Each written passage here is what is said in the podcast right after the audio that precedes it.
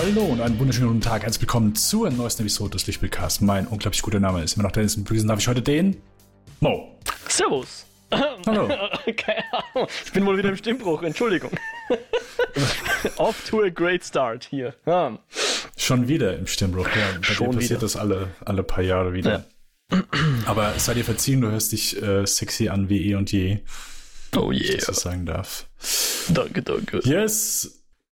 Genau, und wer nicht im Stimmbruch ist, ist äh, Christopher Nolan, denn der hat mittlerweile ein paar Jährchen auf dem Buckel und hat seinen äh, nächsten Kinofilm einmal in die Kinos gebracht. Oppenheimer, den wir heute endlich besprechen Mhm. und äh, ja, nicht weiter aufschieben. Wir, wir hätten ihn ja theoretisch schon in der letzten Folge besprechen können, aber dann hätten wir Mission Impossible schieben müssen und da Oppenheimer danach rausgekommen ist, hat es dann so einfach eher Sinn gemacht.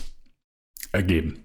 Und ja, hey, äh, wir helfen doch alle einem, äh, einem Tom Cruise aus, denn Dem armen Tommy. Ja, ja. richtig.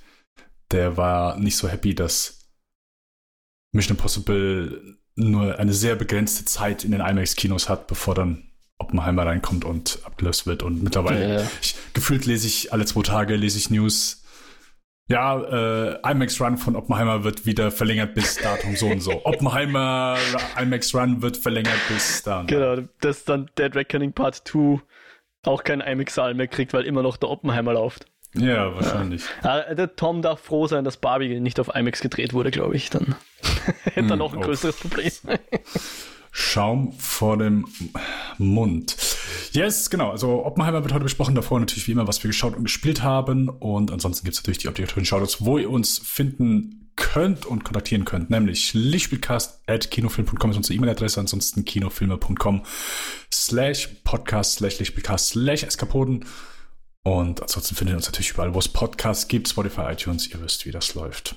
Okay, bevor wir jetzt aber einmal einsteigen mit dem, was wir geschaut oder gespielt haben, habe ich zwei Punkte, wo ich gern kurz drüber sprechen möchte. Oder zumindest ich möchte sie erwähnen. Ich, ich weiß nicht, wie sehr sich eine Diskussion ergibt. Die erste ist, dass ganz, äh, ich, ja, Pflicht ist, äh, William Friedkin ist verstorben. Hm. Ähm, ich weiß nicht, ob du es mitbekommen hattest, Ja. aber Ja, ja. Genau. Ich, ich, wir machen es eigentlich selten so, dass wir, keine Ahnung, jemanden erwähnen, der, der, äh, der also von Schauspielern oder Regisseuren, die verstorben sind. Aber hier fand ich es doch schon wichtig, dass ich kurz drüber sprechen wollte. Oder zumindest erwähnen wollte, weil ich fand ihn ein ganz großartiger Regisseur. Er hat ein paar sehr gute Filme gemacht. Ähm, mein Liebling ist Sorcerer von ihm. Ähm, das äh, Atemlos vor Angst heißt er hier in Deutschland. Ist ein Remake von einem Film aus puh, 55, 54. Ähm, und ein, ein ganz großartiger Film, so gegen Ende des, des New Hollywood. Aber ja, Exorcist French Connection hat er gemacht. Ähm, Leben und Sterben in L.A. ist auch ein sehr geiler äh, L.A.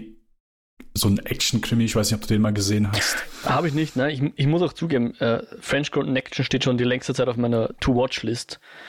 Ähm, Habe ich aber auch noch nicht geschafft. Aber so hast du, Mhm. da haben wir, glaube ich, sogar eine Folge dazu gemacht, oder?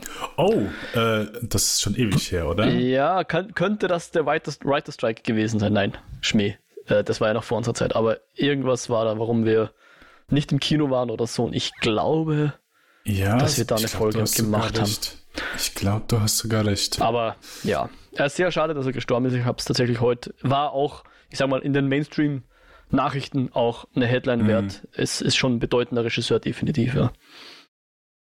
Ja, und äh, auch so Spätwerke. Also ich, den, was ich immer sehr gern sehe und was glaube ich so der erste Film ist, den ich, wo ich ihn bewusst wahrgenommen habe, ist Die Stunde des Jägers.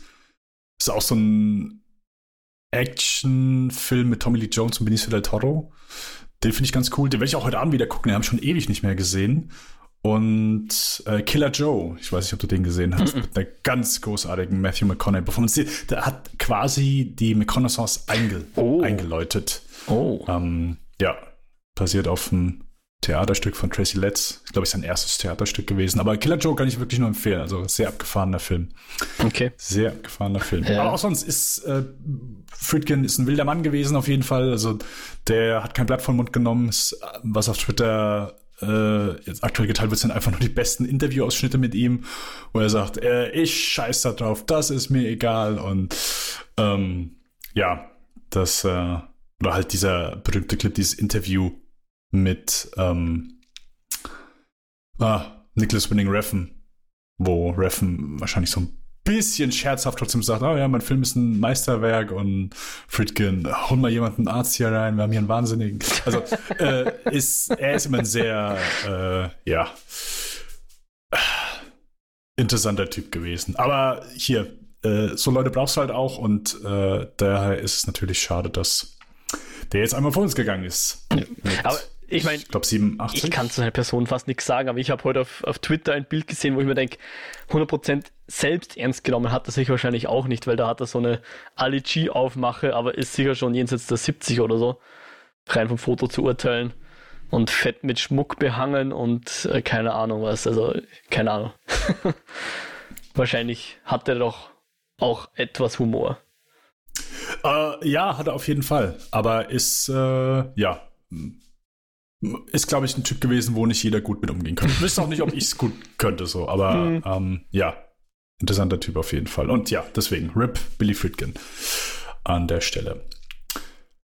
Ein weiterer Punkt, und das hat mich äh, doch sehr geärgert, aber vielleicht wirst du mir jetzt gleich sagen, dass ich mich hätte gar nicht ärgern sollen oder vielleicht gar nicht brauche, aber folgende Situation. Am Wochenende habe ich gedacht, okay,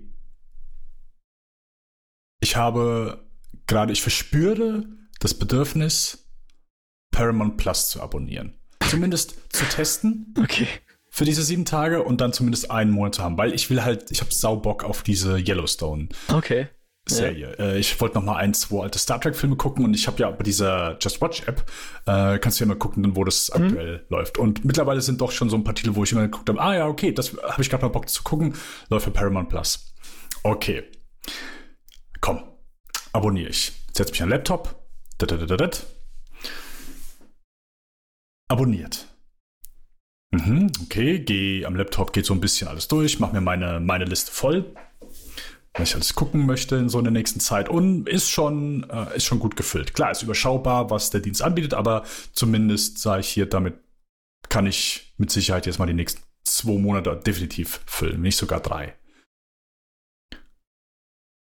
Dann mache ich Laptop zu und den Abend sage ich, hey, ich habe Sonntagabend Bock auf eine Pizza und ja, dann fange ich, jawohl, gleich mit Paramount Plus an.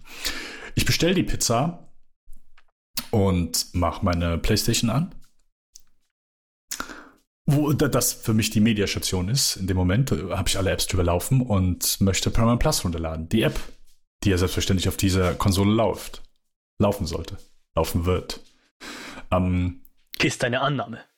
Ist meine Annahme. Mit Schrecken musste ich feststellen, dass das nicht der Fall ist. Dass es diese App nicht für die PlayStation 5 gibt.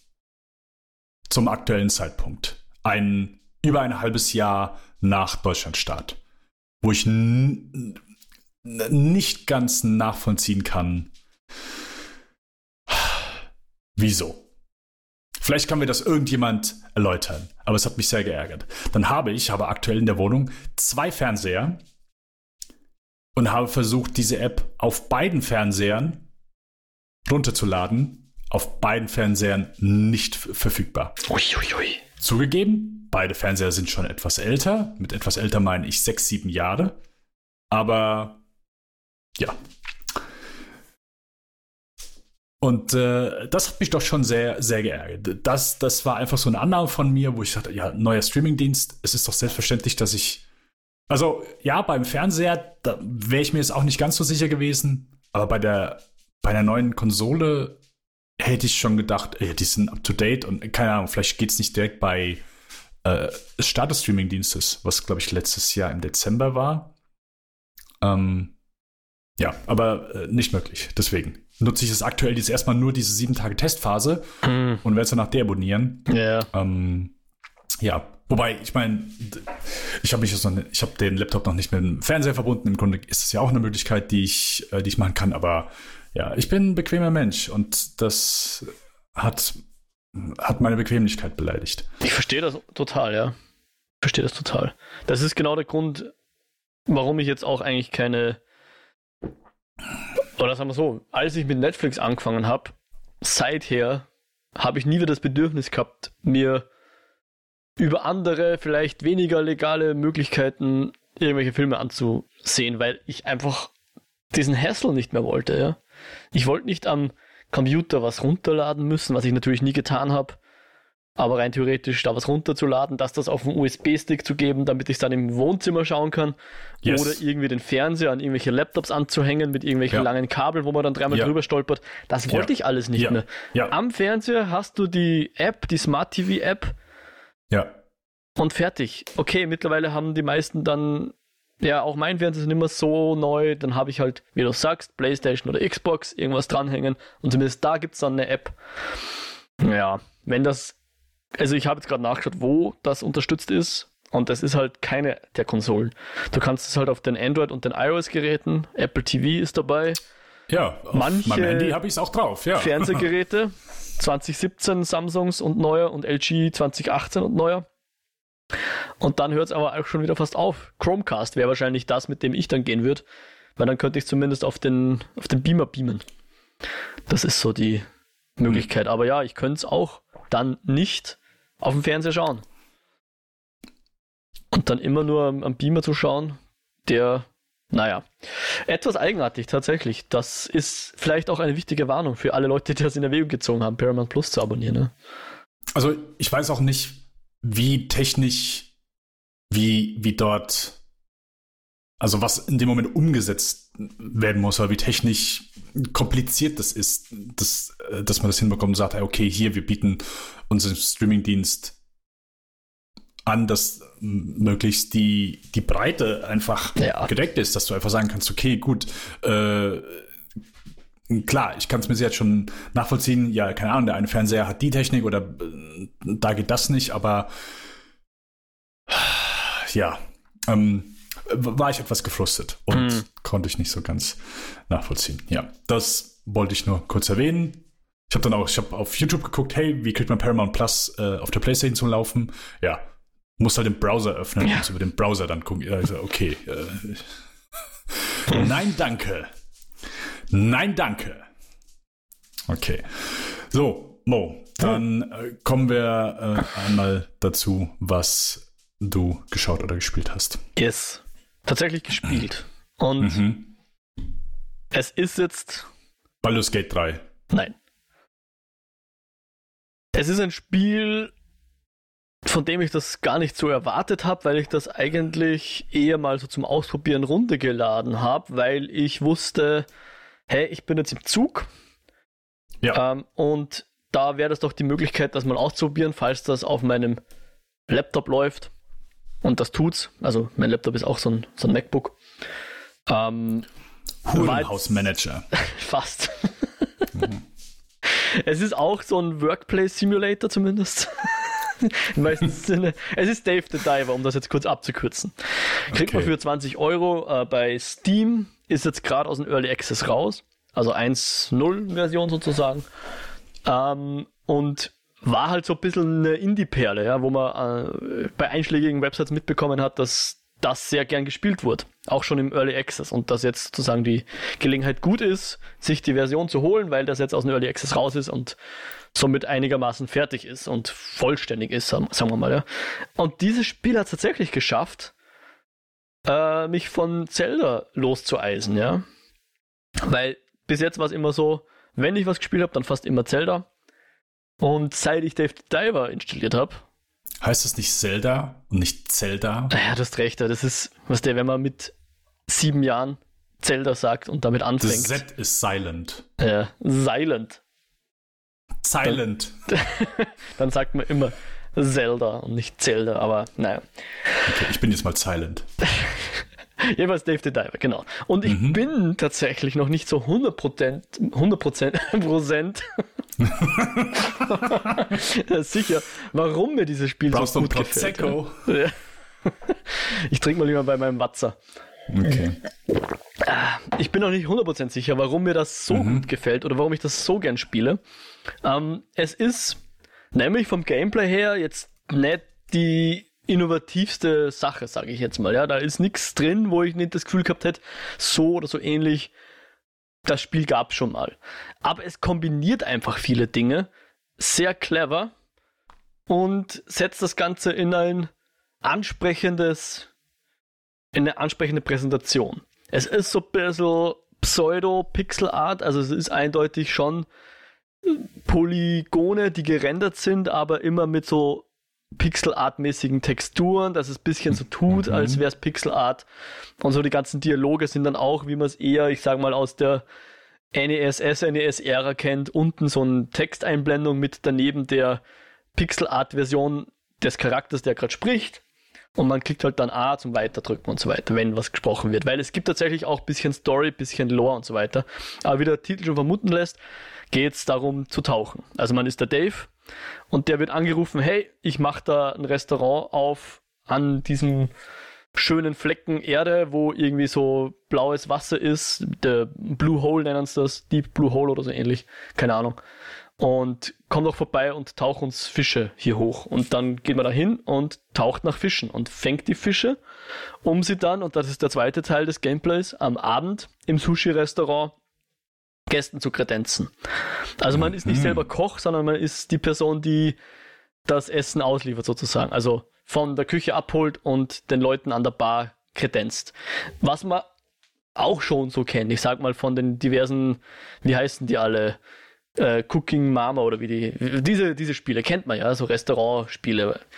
Gast A bestellt, schnell in die Küche, Essen abholen, Gast A bringen, ah, der will einen Tee, schnell dorthin rennen, Minispiel machen, um Tee einzuschenken und wenn es gut funktioniert, kriegt man Münzen und genau. Und mit den Münzen kann man sich dann am nächsten Tag natürlich die Tauchausrüstung auf peppeln, äh, verbessern und so weiter. Und man kriegt nach und nach neue Sachen. Und es ist einfach wunderbar iterativ aufgebaut, so dass ich fast geneigt bin zu sagen, es hat bisschen Metroidvania-mäßige Vibes im Sinne von, am Anfang kann man natürlich nicht so tief tauchen, weil die Ausrüstung noch nicht so gut ist. Und wenn man sie dann verbessert hat, kann man tiefer tauchen, andere Sachen finden und so weiter, ja. Und in neue Bereiche vordringen. Und dann kommen auch immer so Story-Missionen, sage ich mal, also es gibt durchaus eine Story, die dich auch durchzieht und das ist auch sehr schön gelöst, dass man durch die Story nach und nach das Gameplay kennenlernt. Und sich so auch die Möglichkeiten, die man hat, immer erweitern. Man hat immer mehr zu tun und, und das ist glaube ich auch sehr entscheidend, zumindest für mich, man kann dann schön anfangen, ähm, so zu optimieren vielleicht, ja. Also es gibt einfach die Möglichkeit, dass du paar Schrauben ansetzt und dann entsprechend der ähm, Sachen verbesserst. Ja.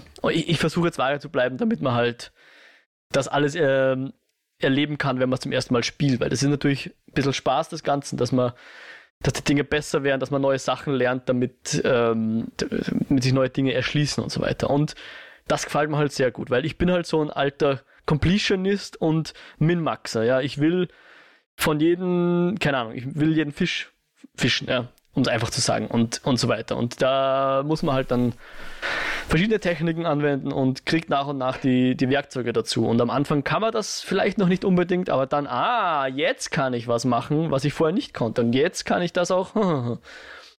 und ja, und wie gesagt, das Gameplay selbst ist jetzt nicht mörderisch innovativ. Man fischt nach Fischen, fängt die Fische, liefert sie ins Restaurant, macht zwischendurch oder nebenbei Story-Missionen und mhm. dann im Restaurant verfüttert man die Fische an die Kunden und holt sich dadurch Geld, um das ganze Rad weiterzudrehen. Natürlich, wie gesagt, da kommen noch, noch ein paar Aspekte dazu, die ich jetzt hier abs absichtlich nicht erwähne. Ähm, aber ja, ich würde das Spiel jedenfalls empfehlen für jemanden, das auch nur ansatzweise interessant klingt. So diese Kombination dieser beiden äh, Gameplay-Komponenten des Erforsch- und, und Fetch-Quest-Spiel des Tauchens mit dem minimalen Restaurantmanagement und, und Restaurant-Lieferspiels des Sushi-Restaurants am Abend. Sehr schön kombiniert und mir macht das Spiel extrem Spaß und die 20 Dollar, was es kostet, oder 20 Euro sind halt, äh, haben sich für mich schon ausgezahlt. Also ich habe damit jetzt schon die eine oder andere Stunde ähm, rumgebracht. Und es ist tatsächlich so eins dieser Spiele, was man entweder gerade spielt oder drüber nachdenkt, wie gern man es nicht spielen würde und dann irgendwie auf dem Sofa sitzt und sich denkt, eigentlich würde ich gerne das Spiel spielen. Ich sollte das Spiel spielen oder in der Arbeit oder im Bett, keine Ahnung. Und dann denkt man wieder, ah, ich sollte jetzt das Spiel spielen. Ich würde gerne das Spiel spielen. Morgen spiele ich wieder das Spiel. Juhu. Und dann spielt man das Spiel und ja, hat Freude dran. Dave the Diver. Ich kann es wärmstens empfehlen. Okay. Ja, ich habe eben kurz die Vorschau bei äh, Steam gesehen. Gibt es ja immer diese kurzen Trailer, wo man ein paar Spielszenen sieht. Okay. Sehr schön. Äh, wie bist du darauf aufmerksam, also wie bist du darauf aufmerksam geworden? Mm, gute Frage. Ich, ich glaube, letzten Endes zumindest das, was ich mich auf jeden Fall noch erinnern kann, war bei, beim DLC-Podcast, haben sie es erwähnt. Hm. Aber das war nicht das erste Mal. Aber das war das, wo es dann so, ich sag mal, auf meinem Radar wirklich groß aufgeploppt ist, wo man dann dachte, okay, vielleicht sollte ich es mir wirklich mal anschauen. Jetzt klingt so, es könnte mir das Spaß machen. Ich schau mal rein. Okay. Und dann war es eigentlich so ein bisschen ein Spontankauf. Aber ja, genau. Weil ich okay. hatte schon immer so ein bisschen äh, Steam-Guthaben. Liegt schon da seit Jahren rum. Und jetzt habe ich das eingelöst. Okay. Schick, schick. Alright. Dann. Äh gehen wir einmal über zu Talk to Me. Hast du davon schon was gehört, Mo? Gehört und nicht mehr. Okay. Was hast du denn gehört? Na, den Titel, dass es das gibt und. das war's. Ja. Okay. Nein, aber ich habe jetzt vergessen, wer, wer mitspielt. Irgendwas ähm, oder wer, wer Macher ist. Dir, ich wollte gerade sagen, ich könnte dir eine Schauspielerin sagen, die, die kannte ich ansonsten keinen einzigen. Äh, oder keine. Okay, irgendeinen Aspekt gab es, was mich hellhörig äh, hat werden lassen, aber das war es dann auch. Okay. Also Talk to Me ist ein Horrorfilm, der aktuell in den äh, deutschen Kinos läuft.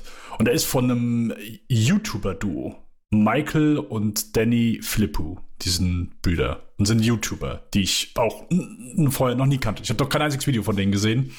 Ähm, hab dann nach dem Film so ein, zwei Videos geguckt, aber ich, die waren mir gänzlich unbekannt. Ähm, genau, und die haben einen Horrorfilm gemacht und dieser Horrorfilm wurde von niemand anderem als äh, A24 ähm, gekauft und veröffentlicht. Und das ist ja schon noch mal so eine kleine Hausnummer, beziehungsweise mhm. ist ja so ein, ein ein Aushängeschild, wenn du so ein A24-Film bist oder so ein A24-Horrorfilm bist, so die, die äh, Schmiede von, ähm, wie heißt sie, Megan Allison, die hat sehr, sehr reich geerbt und äh, hat sehr viel Spaß dabei, eben, ähm, ja, so ein paar Filme in die Welt zu bringen, die vielleicht nicht unbedingt in jedem Multiplex laufen könnten. Auf jeden Fall, Talk to Me geht um eine Gruppe von Jugendlichen, die äh, also ist eine, so, eine, so eine Gruppe von äh, Geschwistern und ein, also zwei Geschwister und ein Mädel, die durch gewisse Umstände noch auch bei denen wohnt. Und die kommen auf so eine Party, wo es so ein, ja, Partytrick gibt, wo ähm, hier zwei Jungs haben eine Hand, die sie mitbringen und durch ein Ritual bietet diese Hand die Möglichkeit, mit Personen zu sprechen, die tot sind. Und das ist irgendwie so und ja, so ein, wird so ein lustiger Partytrick, äh, bis es irgendwann nicht mehr so lustig ist. Der Film geht überschaubare 90, 95 Minuten, äh, hat sehr niedriges Budget, finde, kaschiert er eigentlich so ganz gut. Mir hat der auch recht gut gefallen der hat ein paar sehr coole Szenen. Ähm, wird hier und da auch mal ein bisschen unheimlich. Ist definitiv ein sehr gut, äh, sagen wir mal, solider Genrebeitrag. Ich mochte halt keinen der Charaktere. Die waren halt alle so ein bisschen, äh, da ist halt keiner wirklich bei mir hängen geblieben. Einzige, die mir hängen geblieben ist, äh, ich weiß auch nicht, ob es vielleicht am Charakter lag oder an der Person, die sie spielt, weil die einzige Person, das meinte ich eben, die man hier kennt, ist, oder die ich kenne, kannte, ist Miranda Otto. Ähm, die spielt die Mutter von, ähm, von dem Geschwisterpaar. Und die ist so ein bisschen, wie soll ich sagen, ein bisschen aggressiver vielleicht oder ein bisschen krasser in ihrer Wortwahl. Ist keine, ist so eine Mischung aus, hey, ich bin nicht die liebe Mutter, aber ich bin jetzt auch nicht irgendwie so absoluter Teufel. Die hat halt einfach so ein bisschen, hat ein bisschen mehr Aggro, ähm, war ihr Charakter. Aber genau, Miranda Otto, ich glaube, die meisten kennen sie als Eowyn aus den Herr der Ringe-Filmen. Aber sonst ist die so in, keine Ahnung, Thin Red Line hat sie, glaube ich, kurz reingeguckt, War of the Worlds war sie kurz zu sehen. Also die, wenn du sie googelst, dann weiß man auf jeden Fall, wer es ist. Aber ja, den habe ich gesehen. Äh, war ganz okay. Viele jubeln den, also loben den halt so absoluten Himmel. Das kann ich nicht nachvollziehen. Das, das würde ich nicht sagen, aber definitiv ein äh, solider Genrebeitrag und ja, da sehe ich definitiv eine, eine Steigerung. Und ich finde, das ist ja, glaube ich, auch so, so ist mir das, glaube ich, lieber bei Filmemachern, die irgendwie so neuen einkommen, wo du sagst, hey, ordentlicher Ersteinstieg und dann kann man so nach und nach irgendwie sehen, wie man vielleicht besser wird und wie die Filme vielleicht besser werden. Als jetzt, keine Ahnung, ist vielleicht ein doofes Beispiel, aber zum Beispiel Jordan Peele fand ich seinen ersten Film richtig gut und danach jeden Film so ein bisschen schlechter. Hm. Wo ich so denke, oh, okay, die fangen direkt mit einem Bombenfilm an und dann geht es immer ein bisschen weiter runter. Ari Esther, ich fand Hereditary saugeil. Dann kam ähm, Midsommar, fand ich auch noch gut, aber nicht so geil wie Hereditary und äh, gut, Bo's Afraid habe ich noch nicht gesehen. Aber ich kann mir vorstellen, dass der Film mir nicht so gut gefallen wird wie die anderen beiden. Ist ja auch, glaube ich, nicht so ein wirklicher Horrorfilm. Ähm, ja, aber ansonsten, hey, wer Bock hat auf einen spaßigen Horrorfilm Kino, Talk to Me ist da äh, definitiv eine willkommene Seherfahrung gewesen. Bei mir, auf jeden Fall. Okay, cool. Ich kann da jetzt nicht mehr sagen, warum dieser Film bei mir im Radar war. Vielleicht habe ich ein, ein, ein Review gelesen, das es gefeiert hat oder so. Ich weiß es echt hm. nicht mehr. Aber also klingt so nach was, was man sich dann mal anschaut, wenn er irgendwo in einem Streamingdienst enthalten ist, oder? Und nicht extra ins, ins Kino rennen muss dafür. Kommt an, wofür du ins Kino rennst. Aber ja, also ich habe. Es ist jetzt kein Film, wo ich sage, ja, musst du unbedingt sehen. Hm. Nein, das nicht. Das nicht. Das nicht. Aber was hast du denn sonst noch gesehen? Wir haben, meine mhm. Mom war zu Besuch und wollte gerne in die neue ähm, Amazon Prime Serie reinschauen. Und ich okay. habe mich dann fast breitschlagen lassen. Aber in war die auch neue Amazon Prime Serie. Was, okay. In The Lost Flowers of Alice Hart.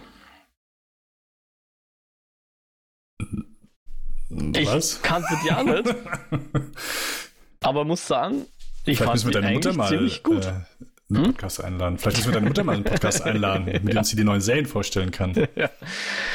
Äh, ich, ich, weiß ja nicht, welche Quelle sie hat, um, um an neue Streaming-Tipps zu kommen, aber das kannte sie, ist eine Literaturverfilmung. Also die, sagst die du, Serie. nochmal den Titel? The Lost Flowers of Alice Hart. Also es gibt auch einen deutschen Titel, der die Übersetzung davon ist, irgendwie die verlorenen Blumen der Alice Hart oder so ähnlich. Ähm, aber genau, also basiert auf einem Buch, ist aber eine Serie und das sind jetzt die ersten drei Folgen erschienen am Stück und jetzt kommt jeden Freitag eine neue. Und das Ganze ist, ich habe es irgendwo so, weil ich halt auch wissen wollte, ja, möchte ich die Serie überhaupt sehen? Ein Wort, das sehr oft gefallen ist, was ich schon länger nicht mehr wo gelesen habe, ist Melodram. Was ja gern mal ich sag mal, negativ konnotiert ist, oder? Wenn ich jetzt sage, mhm. das ist mhm. ein Melodram, würdest du dir dann, wird, wird es dann dein Interesse schmälern oder steigern?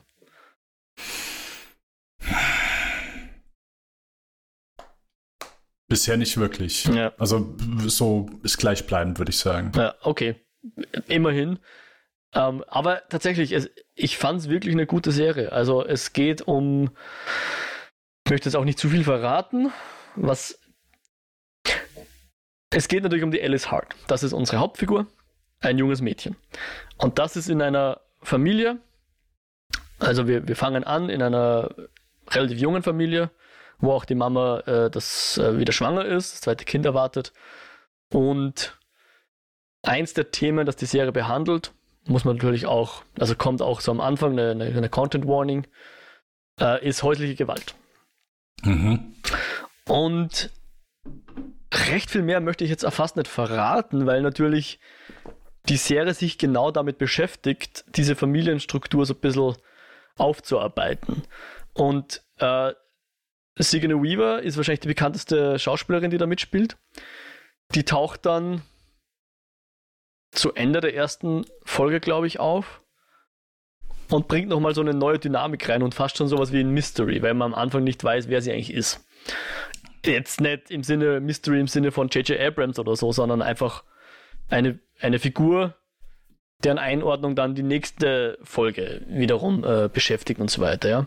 Aber mhm. es ist, finde ich, wirklich, wirklich schaubar. Also, wer jetzt Melodram, wer sich davon abgestoßen fühlt, würde ich sagen, sollte dem mal eine Chance geben. Ich persönlich würde mich fast dazu zählen, dass sowas, keine Ahnung, ja, gefühlsduselig oder sowas, ist jetzt nicht so ganz meins. Aber hier ist wirklich, es geht halt einfach um soziale Strukturen, um, um äh, Familiendynamiken und das Drama und das auch das Schöne daran. Ja, das ist so das Thema der Sendung.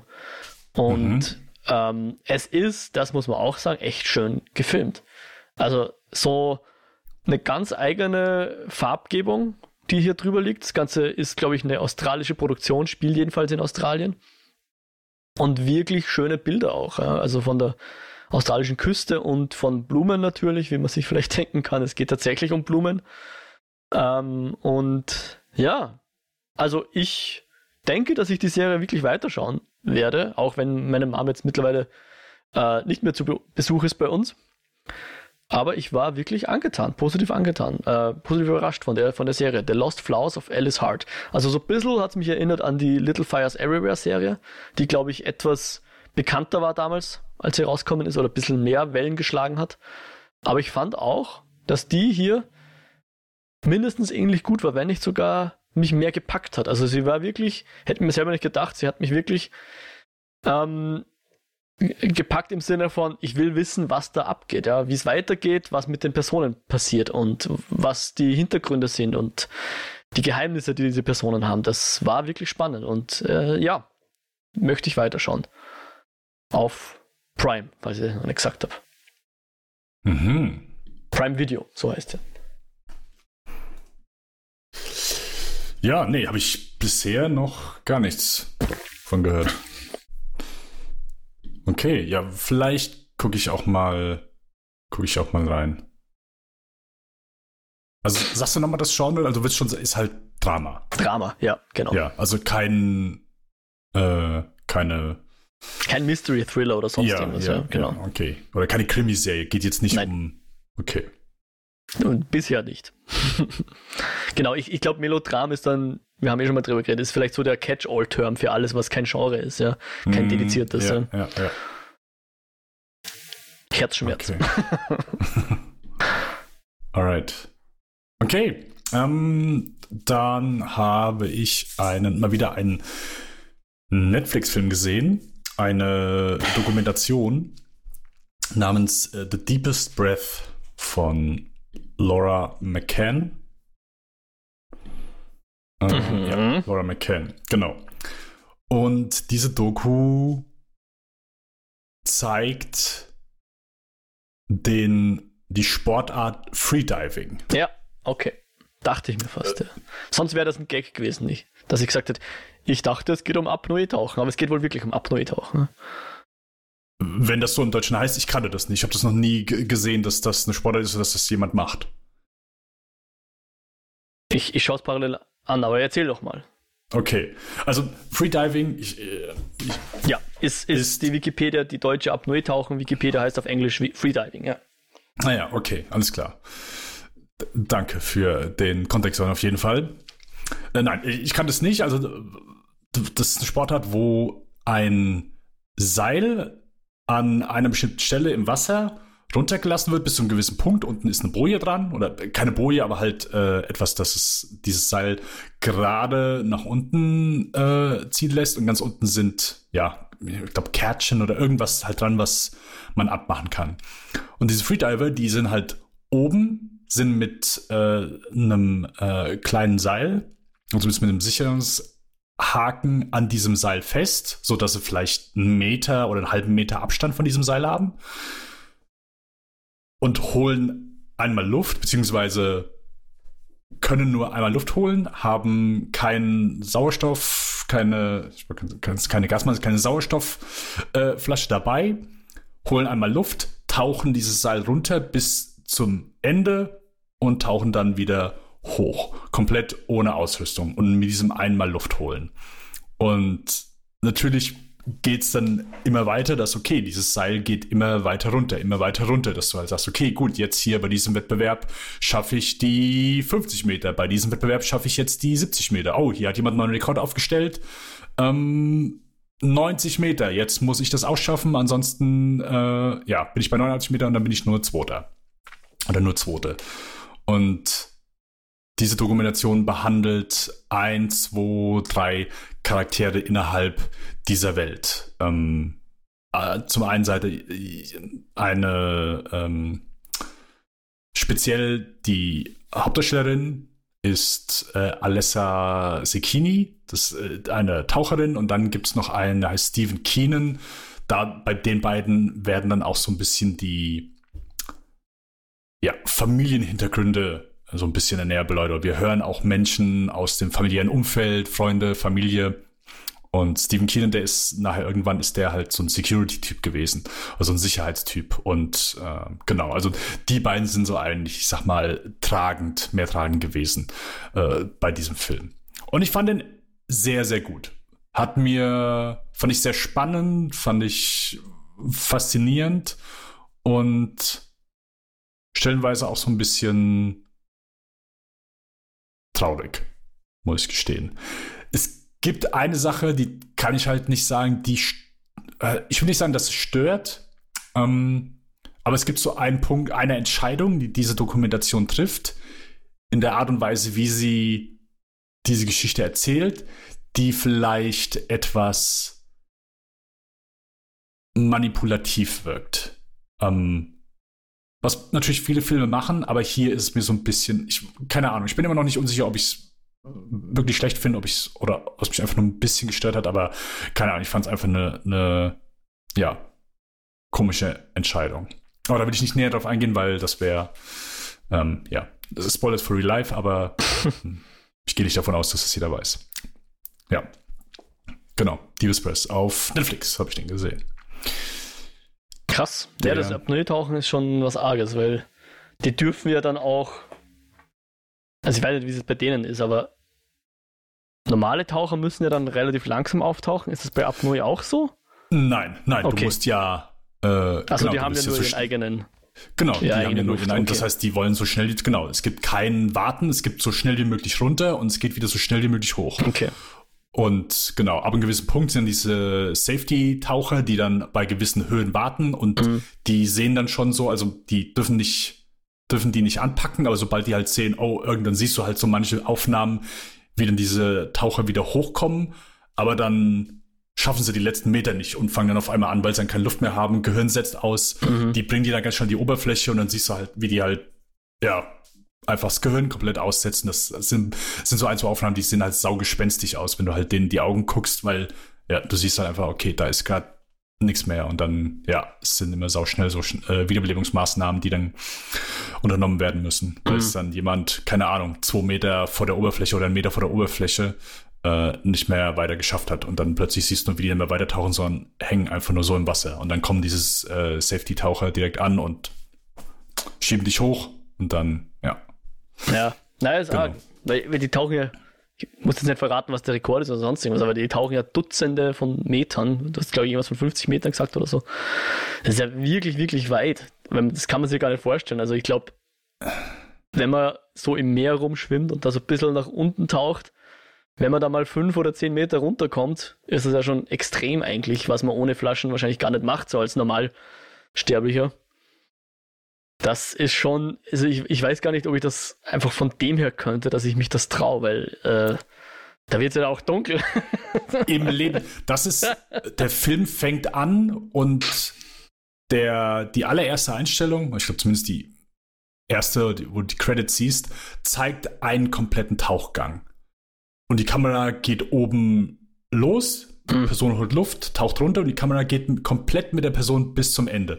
Und du siehst halt einfach so ja, okay, hier ist jetzt auch hell, oh, hier ist ganz schön.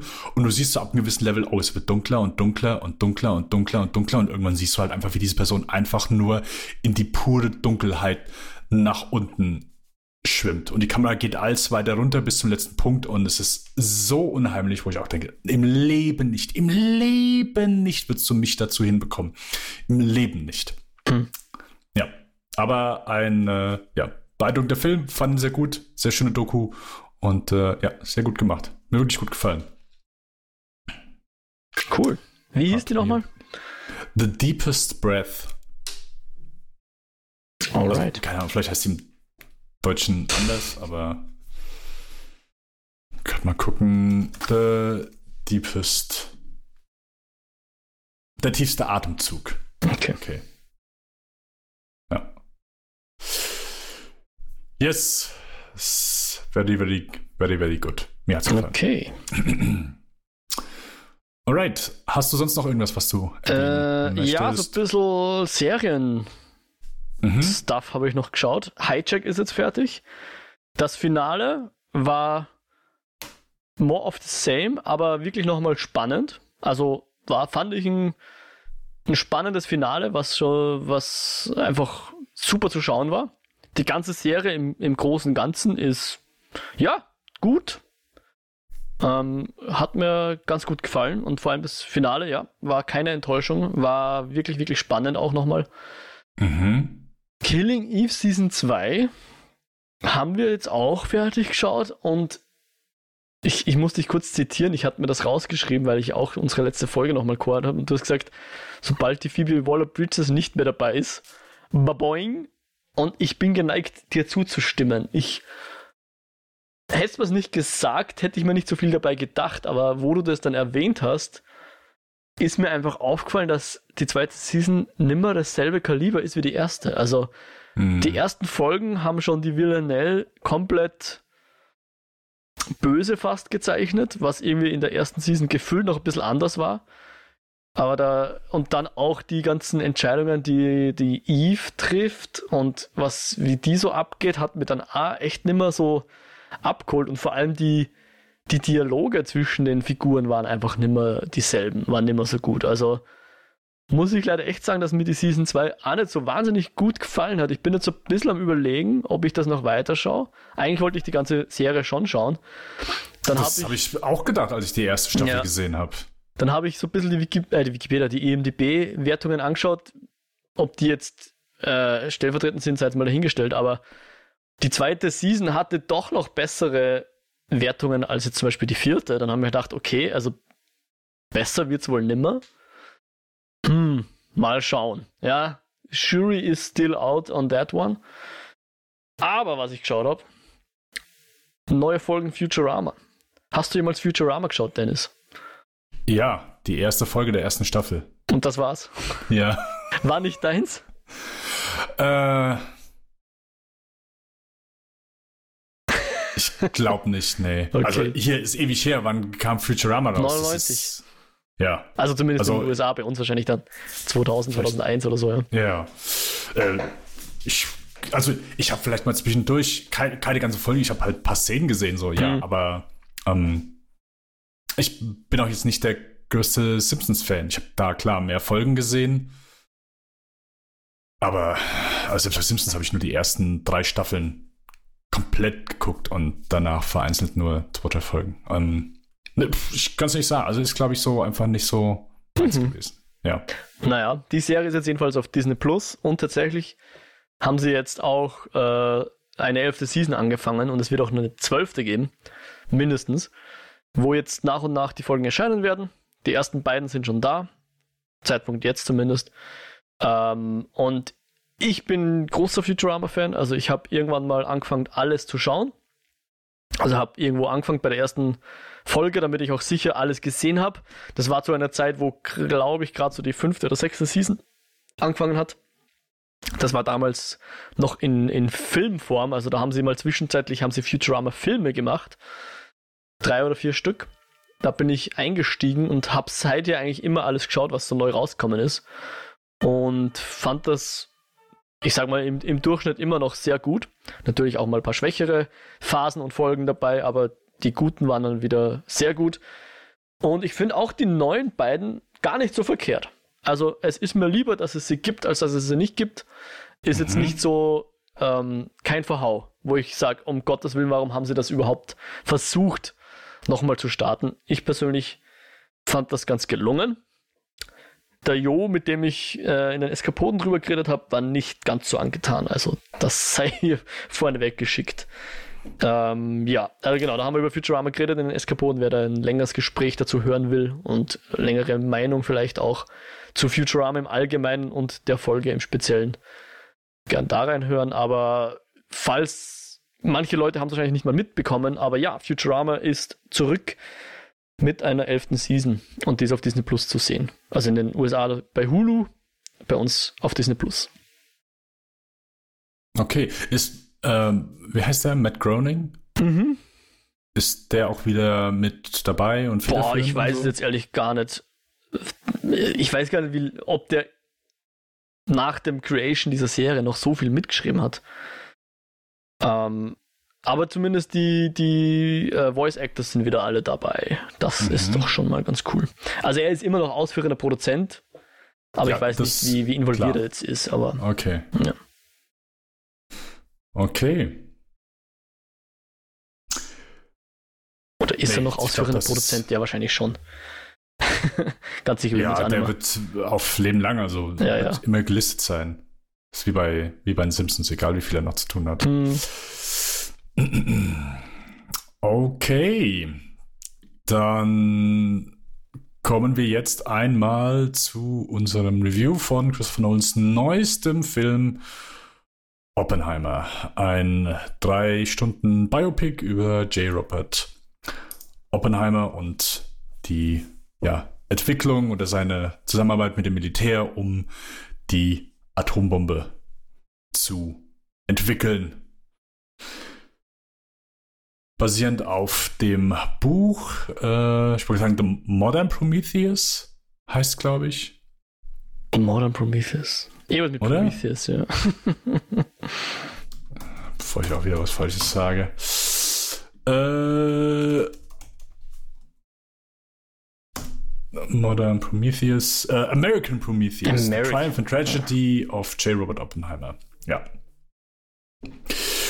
Genau.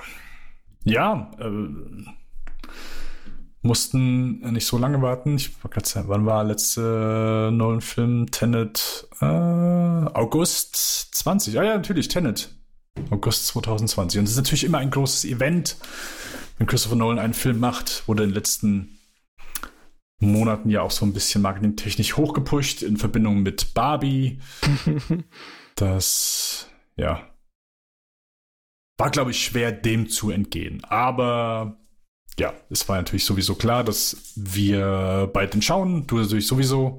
Und ja, ich habe mich eigentlich auch drauf gefreut. Und jetzt sind wir einmal gespannt, wie der Film uns gefallen hat. Mo, wie war deine Oppenheimer Seherfahrung? Boah, ja, Oppenheimer. Oppi, Oppi, Oppi. Opomac, Openface, ähm, ja, ja, ja, selbst nach mehr als zwei Wochen, weil ich habe ihn ja wirklich am ersten Tag, wo er ins Kino kam, schon geschaut. Aber irgendwie habe ich es noch immer nicht ganz geschafft, dass ich meine, ich sag mal, die Meinung, die ich in meinem Gehirn habe, die ich mir gebildet habe, dass ich die 100% so in meinem, in meinem Herzen aufblühen sehe. Das habe ich noch nicht geschafft. Ja. Es passt ja irgendwie ein bisschen so zu dem, Nolan und wie er seine Filme macht. Immer sehr, also methodisch und oberflächlich makellos, nahezu makellos. Aber irgendwie fehlt mir im Moment noch so ein bisschen ein Element, was ich noch nicht ganz benennen kann, dass der Film, dass ich den Film guten Gewissens jetzt einfach so auf die, die Spitze meiner Top 3, äh, Top 2023 Filme setzen kann oder dass ich dem irgendwie, keine Ahnung, viereinhalb Sterne gebe oder so. Ich bin noch so ein bisschen am, am Überlegen. Also, ich glaube, ich muss den nochmal sehen, bin aber noch nicht zugekommen und ja, es ist viel, viel Gutes dran. Aber ich glaube, warum ich so ein bisschen noch hadere, ist, weil ich mir nicht ganz sicher bin, ob das der Film ist, den ich vom Nolan sehen will und weswegen ich in Nolan-Filme gehe. Ich glaube, mir hat so ein bisschen der Eskapismus gefehlt dran. Und kann man jetzt natürlich über den ein oder anderen Nolan-Film sagen, also gerade ich denke jetzt an, an Dunkirk, ist sicher weniger eskapistisch. War wahrscheinlich vielleicht auch so ein bisschen eine Fingerübung schon für, für Nolan vorab. Aber der hatte dann irgendwie über die Machart noch ein bisschen mehr mitgebracht, was es, was es ein bisschen aufregender macht. Weil auch der Oppenheimer ein paar Zeitebenen, also wir machen jetzt erstmal eh noch keine wirklichen Spoiler, weil ein bisschen was kann man wahrscheinlich schon spoilen in dem ganzen Film. Ähm, also ich, ich, erlaube mir zu spoilen, dass da ein paar Zeitebenen äh, gibt in dem Film, die er sehr kunstvoll miteinander verwebt. Also da bin ich schon immer beeindruckt, wie er das schafft, dass man den Zeitebenen folgen kann, ohne dass er immer einblendet, 1941, New York oder whatever. Klar, er bedient sich da schon, bedient sich da schon eines Trickes, aber trotzdem, also ich finde das sehr kunstvoll gemacht. Und natürlich, also Killian Murphy macht es auch großartig in der Hauptfigur. Ein sehr, was das Gegenteil von Overacting, sehr nuanciertes Spiel ohne wahnsinns große Acting-Set-Pieces, oder wie man das nennen will. Ja. Und es ist auch, glaube ich, der subjektivste Nolan. Also er hat sich zum ersten Mal auch die Freiheit genommen, dass er etwas zeigt, was nicht objektiv da ist, ja. So das, was in der Literatur ein innerer Monolog wäre oder sowas, zeigt er hier. Und auch die anderen Darsteller, also natürlich allen voran Robert Downey Jr., machen das grandios, ja. Und ein paar Sachen können wir dann natürlich im, im Spoiler-Part erst besprechen, die, die ich super fand, ja. Und trotzdem, irgendwie schaffe ich es noch nicht ganz, einfach zu sagen, ja, der Film ist so geil und äh, ich habe es abgefeiert, weil ich ihn tatsächlich nicht abgefeiert habe. Obwohl er mir objektiv, so wie gesagt, im Hirn finde ich, dass das ein super Film war. Und er geht drei Stunden und ist nicht Action überladen und trotzdem sowas von nicht langweilig, dass es eigentlich das schon die Kunst ist, ja, dass, dass ein Film, in dem hauptsächlich geredet wird und rumgestanden wird und gesessen wird und weiß nicht was, dass der so wenig langweilig sein kann. Obwohl er drei Stunden ist. Ich bin schon sehr gespannt, wie du das empfandst. Ja. Auf einer bisschen Metaebene kann man natürlich auch drüber reden, ähm, braucht dieser Film nicht noch mehr ein Gegenstück ein bisschen? Ich weiß nicht, ich habe irgendwie so überlegt, äh, ich habe die zwar nie gesehen, aber es gab ja mal, glaube ich, vom Eastwood dieses Projekt, wo er ähm, den Iwo Jima-Film aus beiden Perspektiven gezeigt hat. Ja? Und hier haben wir halt nur die eine Perspektive. Und das ist halt wirklich eine Perspektive, ja, sehr subjektiv, die, die Oppenheimer-Perspektive. Was er sich denkt, wie er sich diese Sachen rechtfertigt auch und, und, und ja, erklärt und, und wir wissen halt sehr viel über ihn, aber halt lernen sehr wenig über das, was er wirklich ausgelöst hat in der Welt. Ich meine, gut, das ist natürlich Teil der Weltgeschichte, aber es ist halt nicht Teil dieses Films, weil es um ihn geht, ja.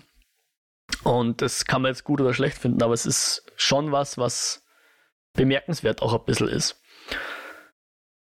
Und gleichzeitig, das ist so vielleicht das Einzige, was ich so ein bisschen auch kritisieren würde, ist, wie sehr ich die, das, die Reue von einem Oppenheimer hier spüren sollte oder kann, ja. Ich habe das Gefühl, dafür, dass es immer darum geht, ja, der Vater der Atombombe und so weiter, ist es irgendwie schon ein, ein sehr fast schon entschuldigender Film, ja, der so sagt, ja, nein, das äh, so, so sind halt diese großen Geister und ähm, da konnte er nichts dafür und weiß ich nicht, ja, ohne jetzt zu sehr auf die Handlung einzugehen, aber das wäre so das Einzige, was ich so ein bisschen dem vorwerfen würde. Ob man da nicht ein bisschen eine, eine Gegenstimme gebraucht hätte, ein Gegenpol vielmehr gebraucht hätte in diesem Film. Und ja, stimmt nicht ganz. Ein zweites gibt es auch noch. Aber da bin ich auch sehr gespannt, wie du das fandst. Die, ich weiß ja, ist es, naja, dass eine Bombe gezündet wird, ist, glaube ich, klar, oder? Also, ich würde sagen, ja. Ich meine, selbst wenn man den Trailer nicht gesehen hat, was ich nicht getan habe, man sieht es am Plakat und ich glaube, die ganzen Making-of-Berichte, dass so scherzhaft hat man ja gesagt, Nolan hat eine echte Atombombe gezündet, um sie, um sie zu filmen. Das Trinity-Projekt und so. Hat er natürlich nicht, aber es war eine sehr große Special Effects Explosion, weil er, wie er immer behauptet, keine Visual Effects verwendet hat. Oder keine CGI, ich weiß nicht mehr, was genau seine Worte waren.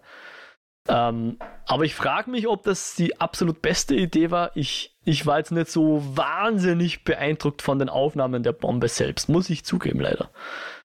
Ähm, auch das, vielleicht können wir noch ein bisschen im, im, im Spoiler-Part noch diskutieren. Aber ich möchte jedenfalls auch sagen, auch wenn er jetzt kein CGI verwendet hat, da sind schon auch viele Visual Effects drin. Und angeblich hat er die nicht mal alle gecredited, was ich schon sehr schade finde. Weil es sind, glaube ich, 27 Leute oder so in den Credits, die für Visual Effects verantwortlich sind. Das mhm. war alles Compositing, ja, also echte Aufnahmen miteinander verweben. Das dürfte wohl das sein, was er sich erlaubt hat. Ähm, aber es dürften wohl, zumindest wenn man auf der Website des äh, Visual Effects Studios nachschaut, äh, Double Negative oder D-Neg, wenn die jetzt genau heißen, also im Moment heißen, früher hießen sie Double Negative, ähm, auf der Website dieser, ähm, dieser Firma findet man wohl ausführlichere Credits, wo schon irgendwie an die 100 Leute beschäftigt waren in irgendeiner Rolle. Keine Ahnung, wie viel davon jetzt, was hier die Wahrheit ist, aber dass es nur diese Handvoll Visual Effects Artists waren, dürfte wohl leichte Untertreibung sein und etwas schade, dass er die hier nicht anerkennt. Aber okay, ja. Ja, sonst natürlich auch noch Stimmt nicht ganz. Ich muss noch ein drittes Negativum anbringen, was immer der Klassiker ist beim Nolan. Die, die Frauenrollen natürlich auch nicht unbedingt das Highlight des Ganzen. Auch wenn, finde ich, beide Hauptdarstellerinnen oder die wichtigen Nebendarstellerinnen, Emily Blunt und äh, Florence Pugh, das grandios machen. Aber sie kriegen halt das Skript vorgegeben und das, ja, ist halt das Skript, dem sie folgen müssen. Und da steigen sie halt nicht so wahnsinnig toll aus dabei. In der einen oder anderen Form. Emily Blunt kriegt ein bisschen mehr zu tun, aber naja. Und jetzt auch diese drei negativen Punkte mit eingerechnet, ist es schon immer noch ein, ein, ein Triumph in irgendeiner Form. Ja, es ist einfach beeindruckend, was der Mann filmerisch kann. Das möchte ich jetzt auch nicht unter den Teppich kehren. Noch ist es nicht ganz der Triumph, den ich mir gewünscht hätte. Mal schauen, wie es nach einer zweiten Sichtung ist. Tatsächlich damals, als ich in Interstellar gesessen bin, hatte ich ähnliche Gefühle. Bei Interstellar war es aber so, dass ich aus dem Kino rausgegangen bin und dann am Abend, nachdem ich den Film gesehen habe, beschlossen habe, ich gehe morgen nochmal hin. Weil er mich bis dahin erreicht hatte. Und dann habe ich ihn beim zweiten Mal habe ich ihn richtig abgefeiert. Ist beim Oppenheimer noch nicht passiert. Mal schauen, wann es mich dann doch nochmal ins Kino treibt oder ob er dann früh genug für unsere äh, Top-Liste, für unseren Jahresabschluss noch auf irgendeinem Streamingdienst aufschlägt, damit ich ihn endlich so schauen kann, wie der Nolan das will, auf meinem Handy in 260p Auflösung. Ähm, aber ja, nee, also als so kleines äh, Fenster damit du nebenher noch surfen kannst. Stimmt, genau. Und äh, vielleicht auch ohne Ton mit Untertiteln oder so. Ja, genau. ja, genau, Musik muss man auch noch positiv erwähnen. Jetzt nimmer der, der Zimmer, weil der ist ja mit Dune beschäftigt, glaube ich, der Ludwig Goransson. Äh, ich glaube, es heißt Zimmer. Zimmer. der Ludwig Göransson macht das wieder ganz grandios und Kamera kann man auch noch erwähnen, heute von heute mal eh schon erwähnt. Rein, objekt, äh, rein, rein oberflächlich makelloser Film, ja. Rein technisch gesehen. Technisch gesehen, genau. Hm. Ähm, ja, und ich bin, ich kann es echt nicht einschätzen, ob das alles, was ich jetzt aufgezählt habe, dazu führt, dass der Dennis den Film mehr oder weniger abfeiert als ich. Und deswegen würde ich jetzt einfach mal an dich übergeben und bin sehr gespannt. Mhm. Ich möchte zu Beginn sagen, dass ich äh, eine sehr schlechte Seherfahrung hatte. Hm, ich bin in einem anderen Kino gewesen, als ich sonst bin. Das Kino war recht voll und ich weiß, dass die dort eine sehr schlechte Lüftung haben. Das Problem ist, das war hier gefühlt doppelt und dreifach. Ähm, Weil du am Vorabend Bohnenchili gegessen hast. Nein, nein. äh, hätte es vielleicht sogar noch besser gemacht, dann wäre es vielleicht noch besser gewesen. Aber hier, es war echt nicht gut. Also irgendwann, es war auch so warm drin, ich muss, ich hatte eine Kappe auf. Ich muss die Kappe abziehen, weil mir der Schweiß einfach vom Kopf gelaufen ist. Also äh, deswegen sehr unangenehm und mich lenkt sowas schneller von dem Film ab, als es vielleicht bei anderen äh, Personen der Fall ist. Ich lasse mich von sowas halt schnell triggern und deswegen muss ich gestehen, fiel es mir vielleicht stellenweise auch schwer, aufmerksam zu sein, als ich es vielleicht sonst bin und habe deswegen vielleicht mehr Schwierigkeiten gehabt, mich auf den Film einzulassen. Mhm. Und das, also gegen Ende, das war schon extrem unangenehm. Gegen Ende, ich wollte wirklich nur noch, also nicht auf den Film bezogen, ich habe mich einfach so ekelhaft gefühlt. Ich wollte einfach nur, dass ich da, und diese Luft war einfach so mies, es war einfach, wir sind aus dem Kino raus, einfach raus an die frische Luft. Es war mhm. echt nicht gut. Also mhm. hat nur nach und nach gegen Ende ähm, mir Kopfschmerzen angefangen wäre das schon früher gewesen, boah, ich glaube, ich hätte fast nicht bis zum Ende sitzen können. Das ist so kleiner äh, Disclaimer. Und ich klinge wahrscheinlich wie so, ein, äh, wie so eine kleine Heulsuse, aber hey, ich bin über 30, ich darf das. Zum Film. Also, ich bin ja auch jetzt nicht derjenige, der sagt, boah, Chris Nolan ist so äh, das Nonplusultra. Aber ich glaube, so nach und nach kann ich gefallen mir seine Filme immer so, ich sag mal, besser und besser. Ich merke, also die sind alle super unterhaltsam. Es ist beeindruckend, dass der Typ halt auch vor allen Dingen jeden Film manchmal alleine, manchmal noch mit jemandem zusammen mal wirklich auch die Drehbücher dafür schreibt. Das muss man ja auch nochmal sagen. So trotzdem konstant auf einem Wahnsinnslevel. Das ist ja auch nochmal so eine Sache. Also ich glaube, so der einzige, wo ich wirklich sage, der, der Film hat nicht funktioniert, und selbst der hat noch beeindruckende Szenen drin, ist The Dark Knight Rises. Mhm. Mm. Ja, ich habe vor ein paar Tagen, ich habe nochmal Interstellar gesehen, hat mir auch nochmal jetzt besser gefallen als, äh, als damals, wo ich ihn beim ersten Mal gesehen habe. Also ist schon einfach und dass der konstant immer wieder da auch die Massen ins Kino locken kann. Also da gibt es aktuell, glaube ich, niemand anderen in Hollywood, der das so konstant schafft. Ich glaube, selbst Tarantino hat da ein, ein Publikum, was vielleicht ausgewählter ist. Tarantinos Filme schaffen nicht diese Zahlen und nicht die, die Massen so anzulocken, wie ein Christopher Nolan das zu mm. vermag. Mm. Ja, genau. Der ähm, Cameron ist vielleicht noch der Einzige. Aber der macht halt auch nur alle zehn Jahre einen Film. Ja. Würde ich auch nicht sagen.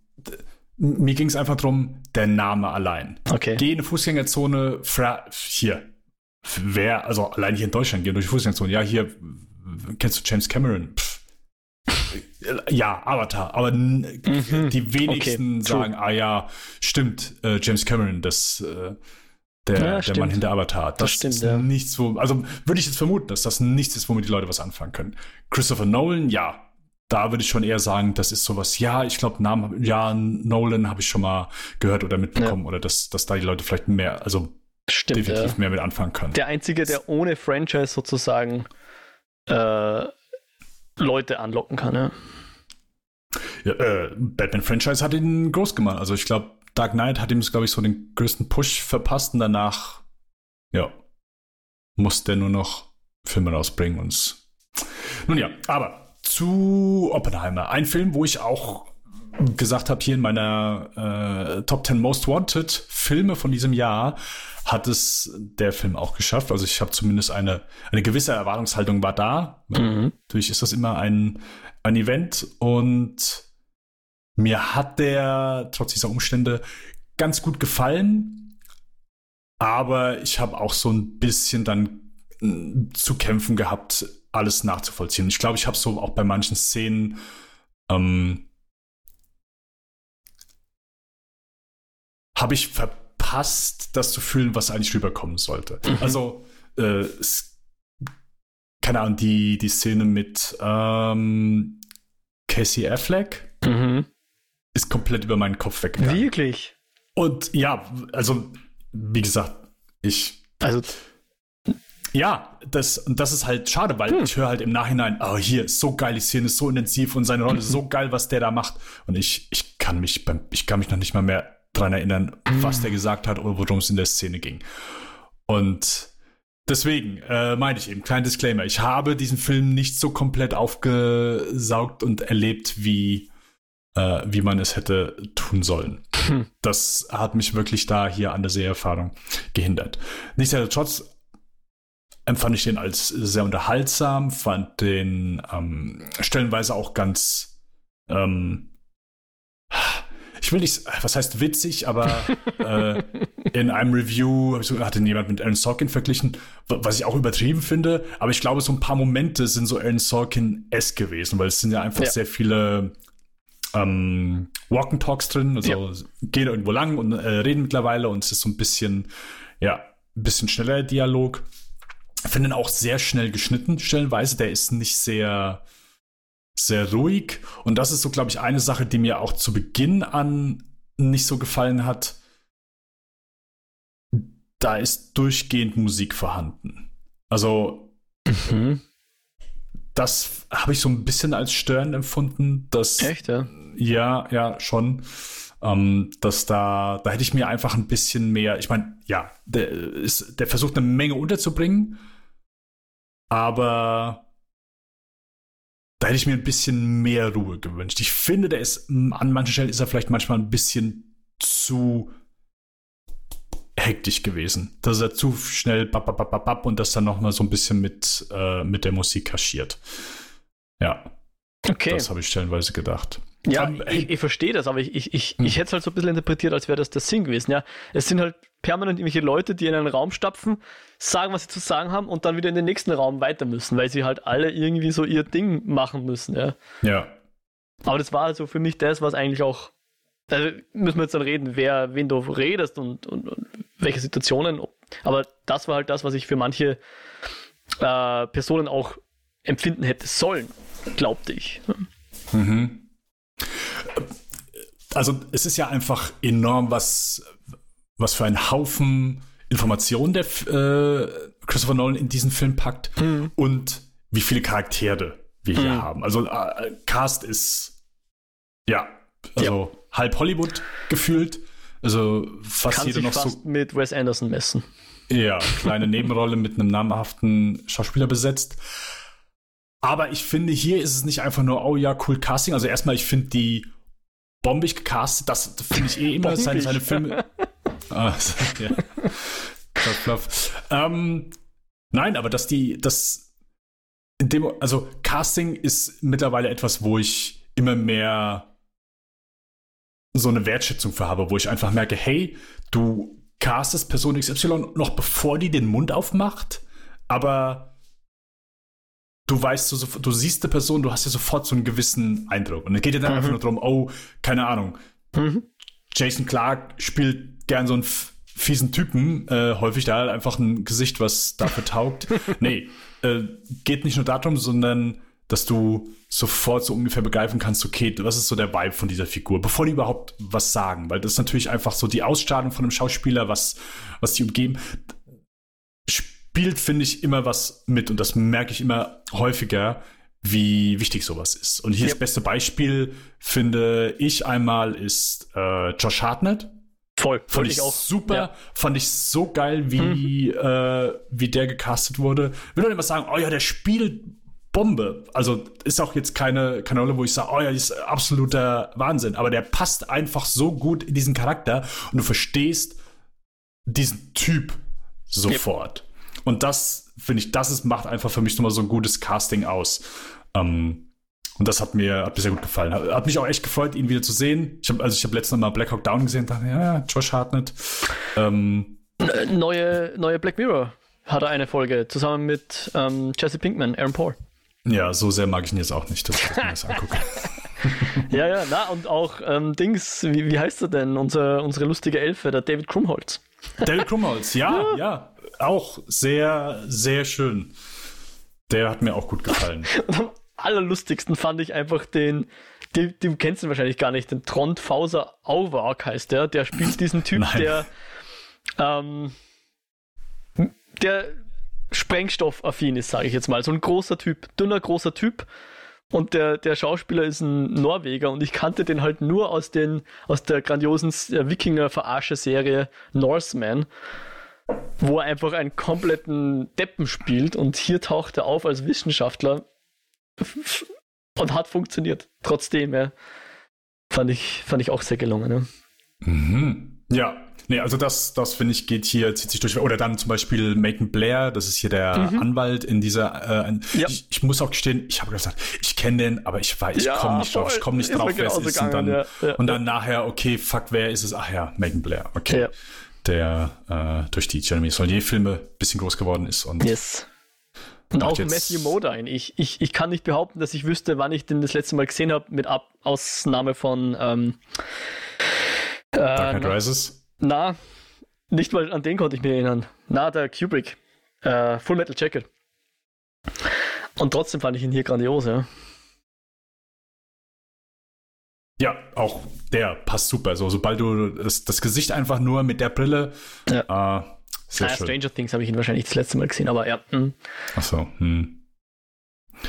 Ja, und das ist so, das ist so eine Sache. Und ich, ich finde, hier ist es dann nochmal nicht nur das Casting, aber es ist auch dadurch, dass du so viele Informationen, dadurch, dass du so viele Charaktere hast und dadurch, dass du so viele Gesichter hast, die du kennst oder ich sag mal zumindest, ah ja, okay, der, dann es fällt dir, glaube ich, einfacher, dann während des Films das so ein bisschen einzuordnen oder zuzuordnen, zumindest zu erinnern, hey, weißt noch der, äh, wo die über Person XY reden, dass dir das eher im Gedächtnis bleibt, als wenn es jetzt alles Personen sind, die du nicht kennst. Also, mhm. dass du einfach in dem Moment immer wieder kommt ein neues Gesicht, ein neuer Name dazu, aber du hast vielleicht eher eine Möglichkeit, die, dass die dir im Gedächtnis bleiben und dass du weißt, über wen die reden oder um welche Szene es geht, wenn sie über was Vergangenes sprechen, mhm. weil es alles, ja, zumindest namhafte oder Gesichter sind, wo man sagt, oh ja, kenne ich, oh ja, kenne ich, oh ja, kenne ja. ich. Und besonders kunstvoll fand ich, man kann trotzdem auch noch unterscheiden zwischen Leuten wie David das Melchian und Melchian, wie spricht man den aus, whatever, und dem Benny Safti, obwohl die eigentlich fast dasselbe Gesicht haben in meinen Augen. Oder denselben Typ haben, sagen wir so. Und trotzdem haben sie es einfach mit der, mit der Maske auch und der Art, wie, wie gespielt wird, haben sie, sind es trotzdem zwei komplett unterschiedliche Charaktere, ja. Auch ja. wenn die Gesichter relativ ähnlich sind.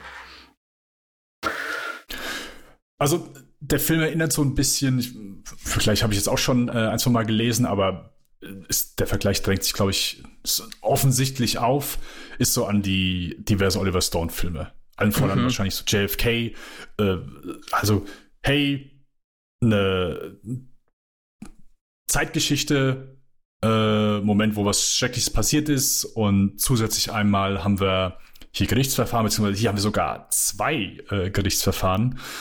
Ähm, äh, eins ist kein Gerichtsverfahren, ja. Äh, ach so, ja, ja. Äh, ja, ja. Äh, ein, genau. Aber zumindest, dass wir, dass wir da hin und her schneiden. Ja. Da ist auch sowas, das hat mir, fand ich, also das letzte Drittel,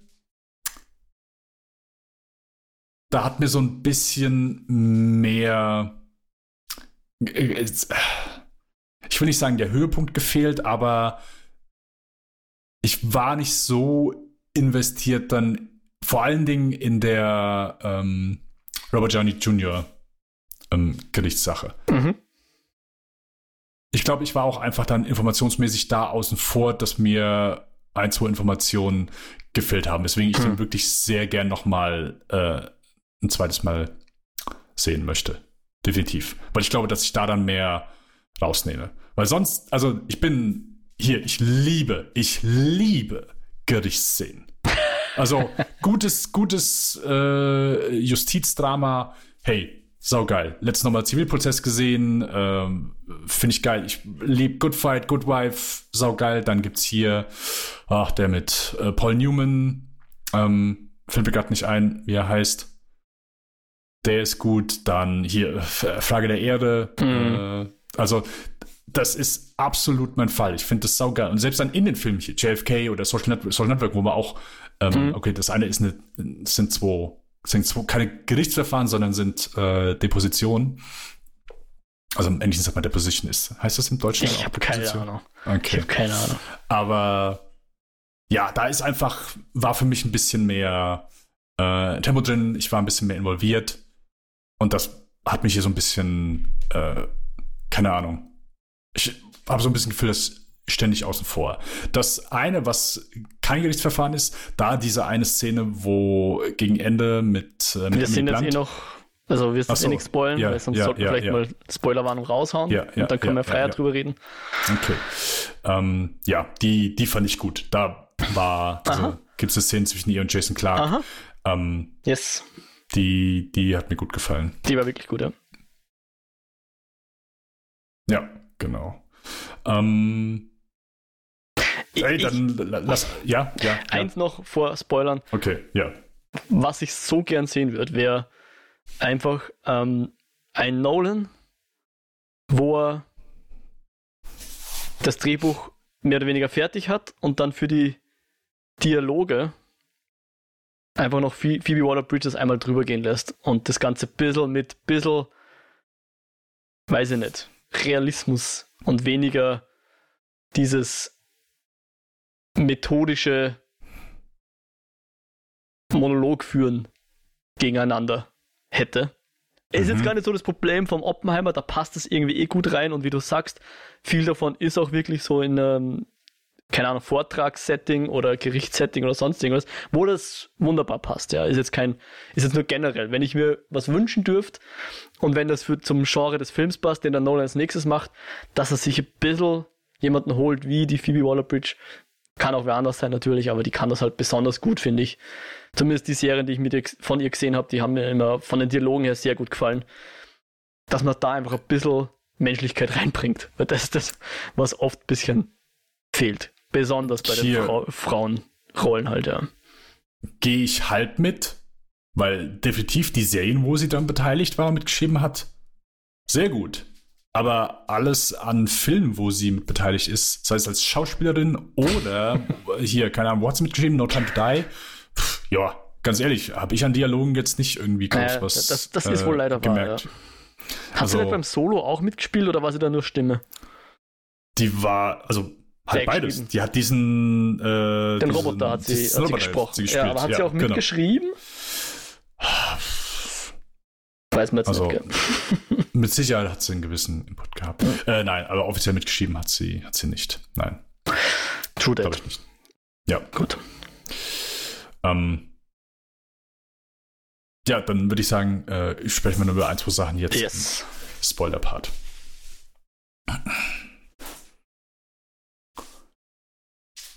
Ein. Okay, ja. Ja, äh, äh, magst du anfangen?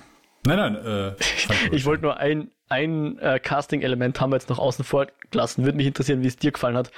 Aber ich fand einfach, äh, Rami Malek war die Chekhovs Gun des Castings. Du hast den gesehen und hast dir gedacht, okay, der wird noch, irgendwas wird er noch zum Sagen haben. Und er ist da und sagt nichts und sagt nichts und sagt nichts. Und dann in dieser einen Szene haut er halt einen raus. Und ich habe das gefeiert. Ich fand das sehr kunstvoll aufgebaut. Hat mir sehr gefallen. Hm. Ähm, äh, ich habe es nicht gedacht, oh ja, hier kommt nachher was bei ihm, aber der Moment, ja, ist natürlich auch sehr schön, weil man wahrscheinlich auch nicht damit rechnet, dass Mhm. er jetzt was gegen Robert Downey Jr. sagt. Aber das, ich war, wie gesagt, nicht so an Bord. Also klar, war kurze Überraschung so, aber ich war so ein bisschen checked out bei der Storyline. Und das okay. finde ich so ein bisschen schade, weil es halt echt schön, Robert Downey Jr. mal wieder Schauspielern zu sehen. Mhm. Also klar, der hat Iron Man war auch ganz cool, also sein Tony Stark, aber es war halt keine Ahnung, zur Hälfte oder Dreiviertel war es halt so seine Persönlichkeit, weil es einfach schnell labern, ein äh, paar dumme Witze machen und das war auch cool, aber Zwinker, Zwinker. Es ist halt wieder schön, dass hier zu sehen, dass der ja auch Schauspielern kann, dass er mehr Talent hat und halt keine Ahnung, was äh, die der Zeit seit hier Iron Man kam 2008 raus. Das sind 15 Jahre und mhm. wenn jemand irgendwie gute Möglichkeiten gehabt hat, äh, zu zeigen, was er drauf hat in der Zeit, dann ist der das, aber für was hat er es gemacht? Ich meine, fucking Dr. Doolittle. Ich wollte gerade sagen, haben wir, glaube ich, beide ähm, nicht gesehen. Vielleicht hat er sich da voll den Arsch abgeactet und. Ja, genau. Und hier dieser The Judge, habe ich auch nicht gesehen. Also, ja, Filme sahen halt auch nicht geil aus. Aber ja, also das muss man halt auch nochmal sagen. Der Typ war ein der äh, herausragendsten Schauspieler und Jungschauspieler der Ende 80er, Anfang der 90er Jahre. Und hier war von Oscar nominiert, hat Chaplin gespielt. Der hat einfach echt viele geile Rollen gehabt. Und dann ging es irgendwann so wieder bergab. Und ich meine, hat er jetzt auch im Interview gesagt, oh ja, hier, ich war am Set und ich wusste gar nicht so, hey, kann ich überhaupt noch Schauspieler oder kann ich nur noch meinen Tony Stark-Stick? Mhm. Ähm, ja, ist schön zu sehen, dass er wieder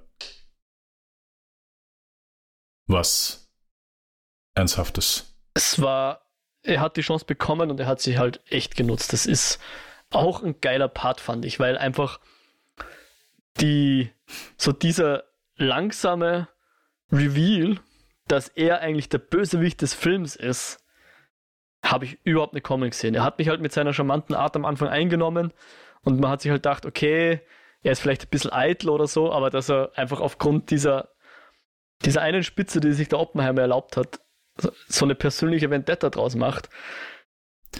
Ich fand das einigermaßen glaubhaft und definitiv gut gespielt. Mhm.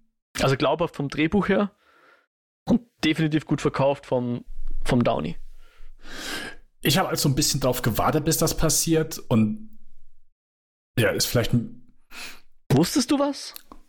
Äh, naja, ich habe es erwartet, weil, keine Ahnung, gefühlt überall wird ja, äh, Andy Down Jr. spielt äh, den Antagonisten des Films äh, Louis ah, Strauss. Ah, ich wusste ja, es nicht. Ich wusste nicht, also, dass der Antagonist ist. Das ist ja ich habe jetzt Spoiler auch nicht, ja. nicht, äh, nicht aktiv danach gesucht, aber ich habe gefühlt in über und ich dachte halt, ich habe ich hab das nicht als Spoiler wahrgenommen. Hm. Okay. So, sondern es war halt einfach, ja gut, Robert Downey Jr. spielt halt so seinen äh, Rivalen, die halt gegeneinander und denke, oh, okay. Und ja, das.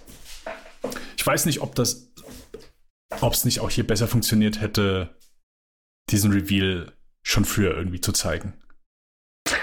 Ich, ich wusste darüber nichts. Und insofern hat mich der Reveal schön getroffen und auch zu einer guten, vom Timing her hat das für mich persönlich gut gepasst, weil ich es halt mhm. nicht wusste, ja. Das ist halt ein bisschen so wie ich dem MI7 vorge also dem Dead Reckoning Part 1 vorgeworfen habe, dass ich schon wusste, dass der Tom Cruise den Motorradstand abziehen wird. Hm. Vielleicht, keine Ahnung. Mhm. Okay, okay. ähm, ja, also äh, es ist so ein bisschen schade, dass mir, wie gesagt, das letzte Drittel nicht so gefallen hat, weil so in der Mitte, wo dann eben, wo sie es dann schaffen, diese Bombe, also ich glaube, bis dahin hat der Film dann einfach noch so dieses Momentum und danach flacht er so ein bisschen für mich ab. Und Mit ich, dem Zünden der Bombe meinst du? Ja, genau. Mhm. Und das, äh, wobei noch nicht ganz der, die Szene, wo er diese Rede hält, wo diesem, äh, in diesem, keine Ahnung, was ist ja, das, das kleine, kleine Auditorium. Schule oder irgend sowas, ja. Mhm. Genau, wo die Leute alles am Trommeln sind und ja. er hat so einen ersten Zusammenbruch. Ja. Die fand ich auch noch gut und halt, ja, klar, das, das Treffen mit dem äh, Präsidenten war auch noch gut. Mit äh, hier Harry Truman. Die Truman-Geschichte war, glaube ich, ein bisschen später erst im Film, oder? Ist das noch ein bisschen später? Ja. Wie war das mir auch noch hängen Weil das war ja dann nach dem Krieg, glaube ich. Oder na, na, es war kurz, kurz bevor sie es abgeworfen haben. Naja, ja. Nee, kurz danach. Kurz danach. kurz danach? Es ging jedenfalls, nee. wer die Schuld dafür übernimmt und die, oder? Naja, ja. Nee, nee, er wollte, ich glaube, also Truman wollte ihm ja, glaube ich, einfach nur gratulieren. Ja, hier, äh, sau ja. cool, sie sind der, hier, sie sind am Time Magazine und er so, mhm. hier ist nicht so cool, was ich gemacht habe. äh, ich, können wir es vielleicht nicht irgendwie rückgängig machen. und er ja, geht ja raus und dann hörst du irgendwie nur aus dem Off, ja, bring mir bloß nicht wieder diese Holzhose hier. Ja, ja, ja. Ähm, yep. Ja, also deswegen, das ist so, das ist so eine. Und ich, ich will auch gar nicht so klingen, dass ich sage, oh ja, der ist mir nicht. Weil ich habe mich eben so ein bisschen an einer Sache, ich, ich bin vorsichtig, gestört, was du gesagt hast. Nämlich, mhm. dass er dir nicht nicht genug Eskapismus war. Mhm. Weil ich finde, das will der Film ja auch nicht. Ist halt einfach nur, das, das ist ja auch, das ist ja auch nur die, deine Erwartung, ja. weil Chris Nolan den gemacht ja. hat. So. Ja, ich, ich, also, das, das muss ja. mir, dieser Film würde sonst auch erstmal, würde keinen, nicht diesen Cast auffahren, würde nicht ein Budget von 100 Millionen waren es, glaube ich, 100 Millionen Dollar haben. Ein Biopic über J. Robert Oppenheimer, den Erfinder der Atombombe. Also, welches Biopic in der heutigen Zeit bekommt ansatzweise dieses Budget? welches Biopic, wo hast, also du hast ja gewisse Erwartungen an Biopic, mhm. aber ich glaube, so einen gewissen, diesen Eskapismus bei, also hätte Chris Nolan diesen Film nicht gemacht, irgendjemand anderes, du hättest das nicht gesagt und es wäre auch nicht deine Erwartung gewesen.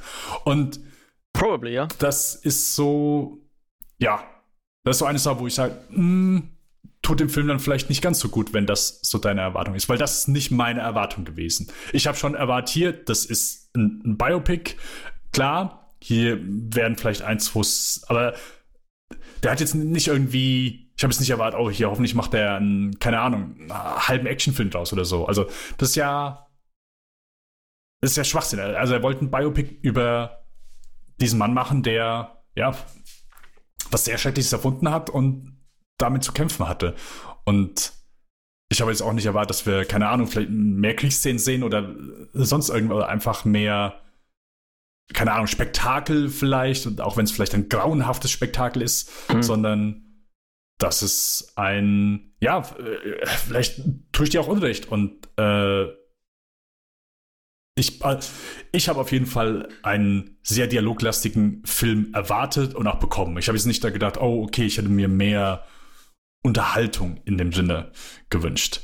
Wenn ich auch, aber ich würde trotzdem sagen, deswegen störe ich mich so, hatte ich mich so ein bisschen dann gestört, dass ich ab dem zweiten Drittel nochmal so mehr gemerkt habe, wie der Film für mich so ein bisschen abfällt ähm, und ich mich mhm. so ein bisschen an etwas mehr Kurzweiligkeit vermisst habe. Oder vielleicht ist dann Kurzweiligkeit auch das falsche Wort, aber einfach, dass ich ähm, ja ich finde, strukturmäßig hat der Film da so ein bisschen die Waage für mich nicht bekommen. Aber wahrscheinlich, weil ich, wie gesagt, diese zwei, das eine Gerichtsverfahren und äh, die andere, ähm, wie nennt man das andere dann? Anhörung oder so, ich weiß nicht. ja, genau.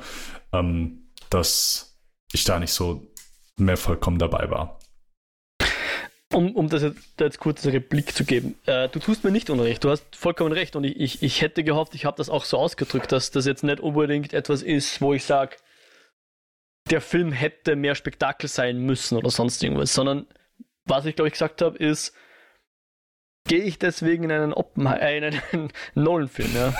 und äh, beziehungsweise, ja, wie, wie, du sagst, das ist halt meine persönliche Erwartungshaltung. Ja. Ähm, kann jetzt nicht sagen, dass, dass der Nolan irgendwas anders machen muss, nur wegen mir oder so.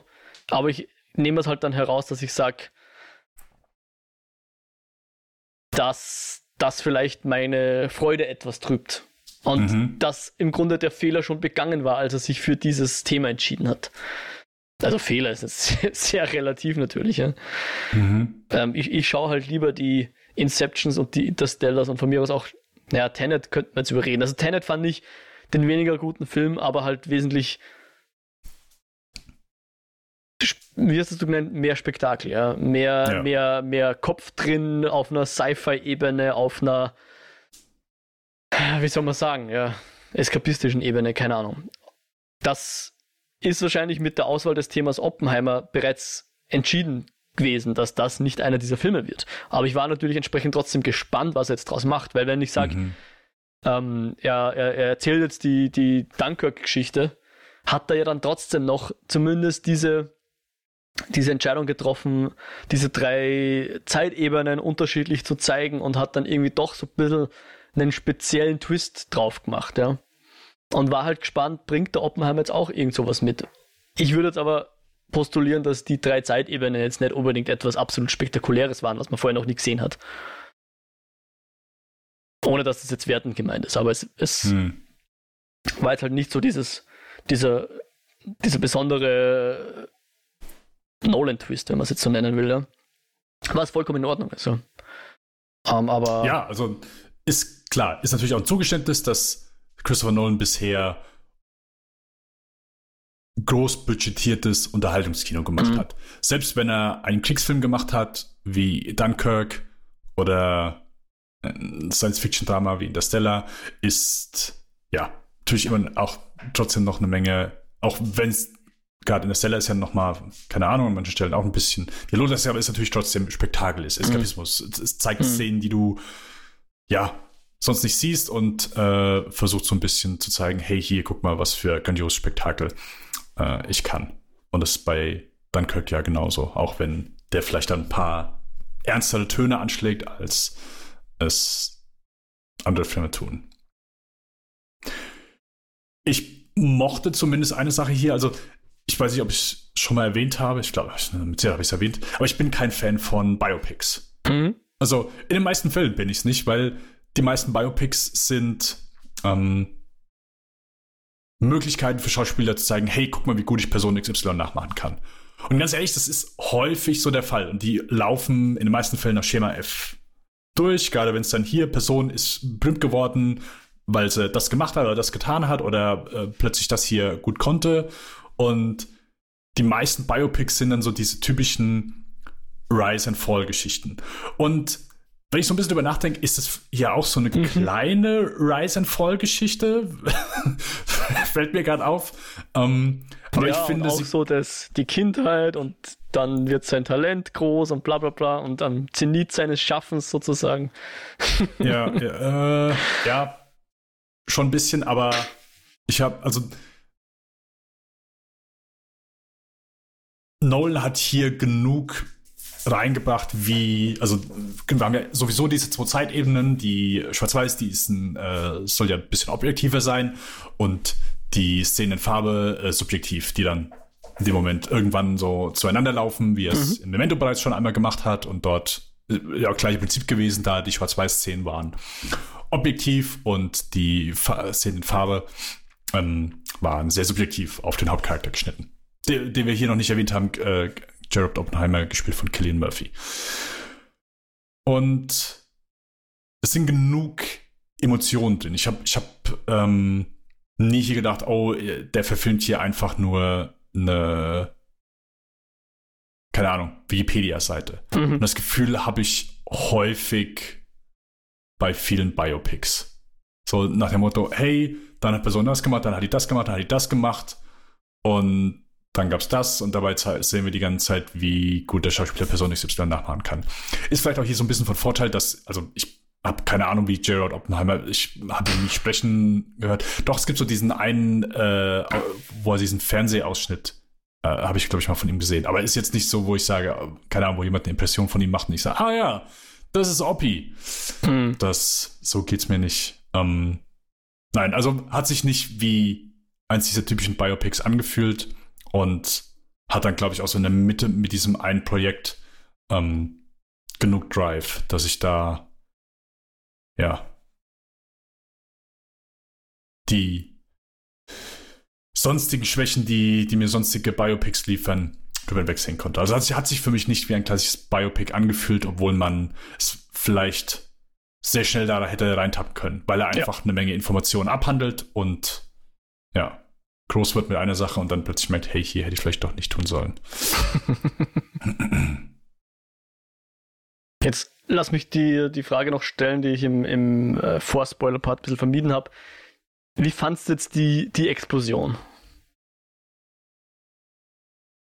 Hat dich so, die beeindruckt, äh, also die Trinity-Explosion, wie sie zum ersten Mal, also ich sag mal, die Spannung war da. Wir, wir wussten jetzt gleich geht's ab.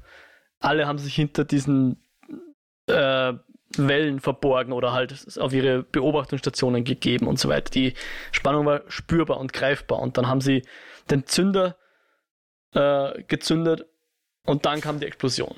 Warst du von dem, was du dann gesehen hast, so im Sinne von blown away und das war jetzt die, das grandiose, ich will fast vorgezogene Finale nennen, das optische Finale des ganzen Films?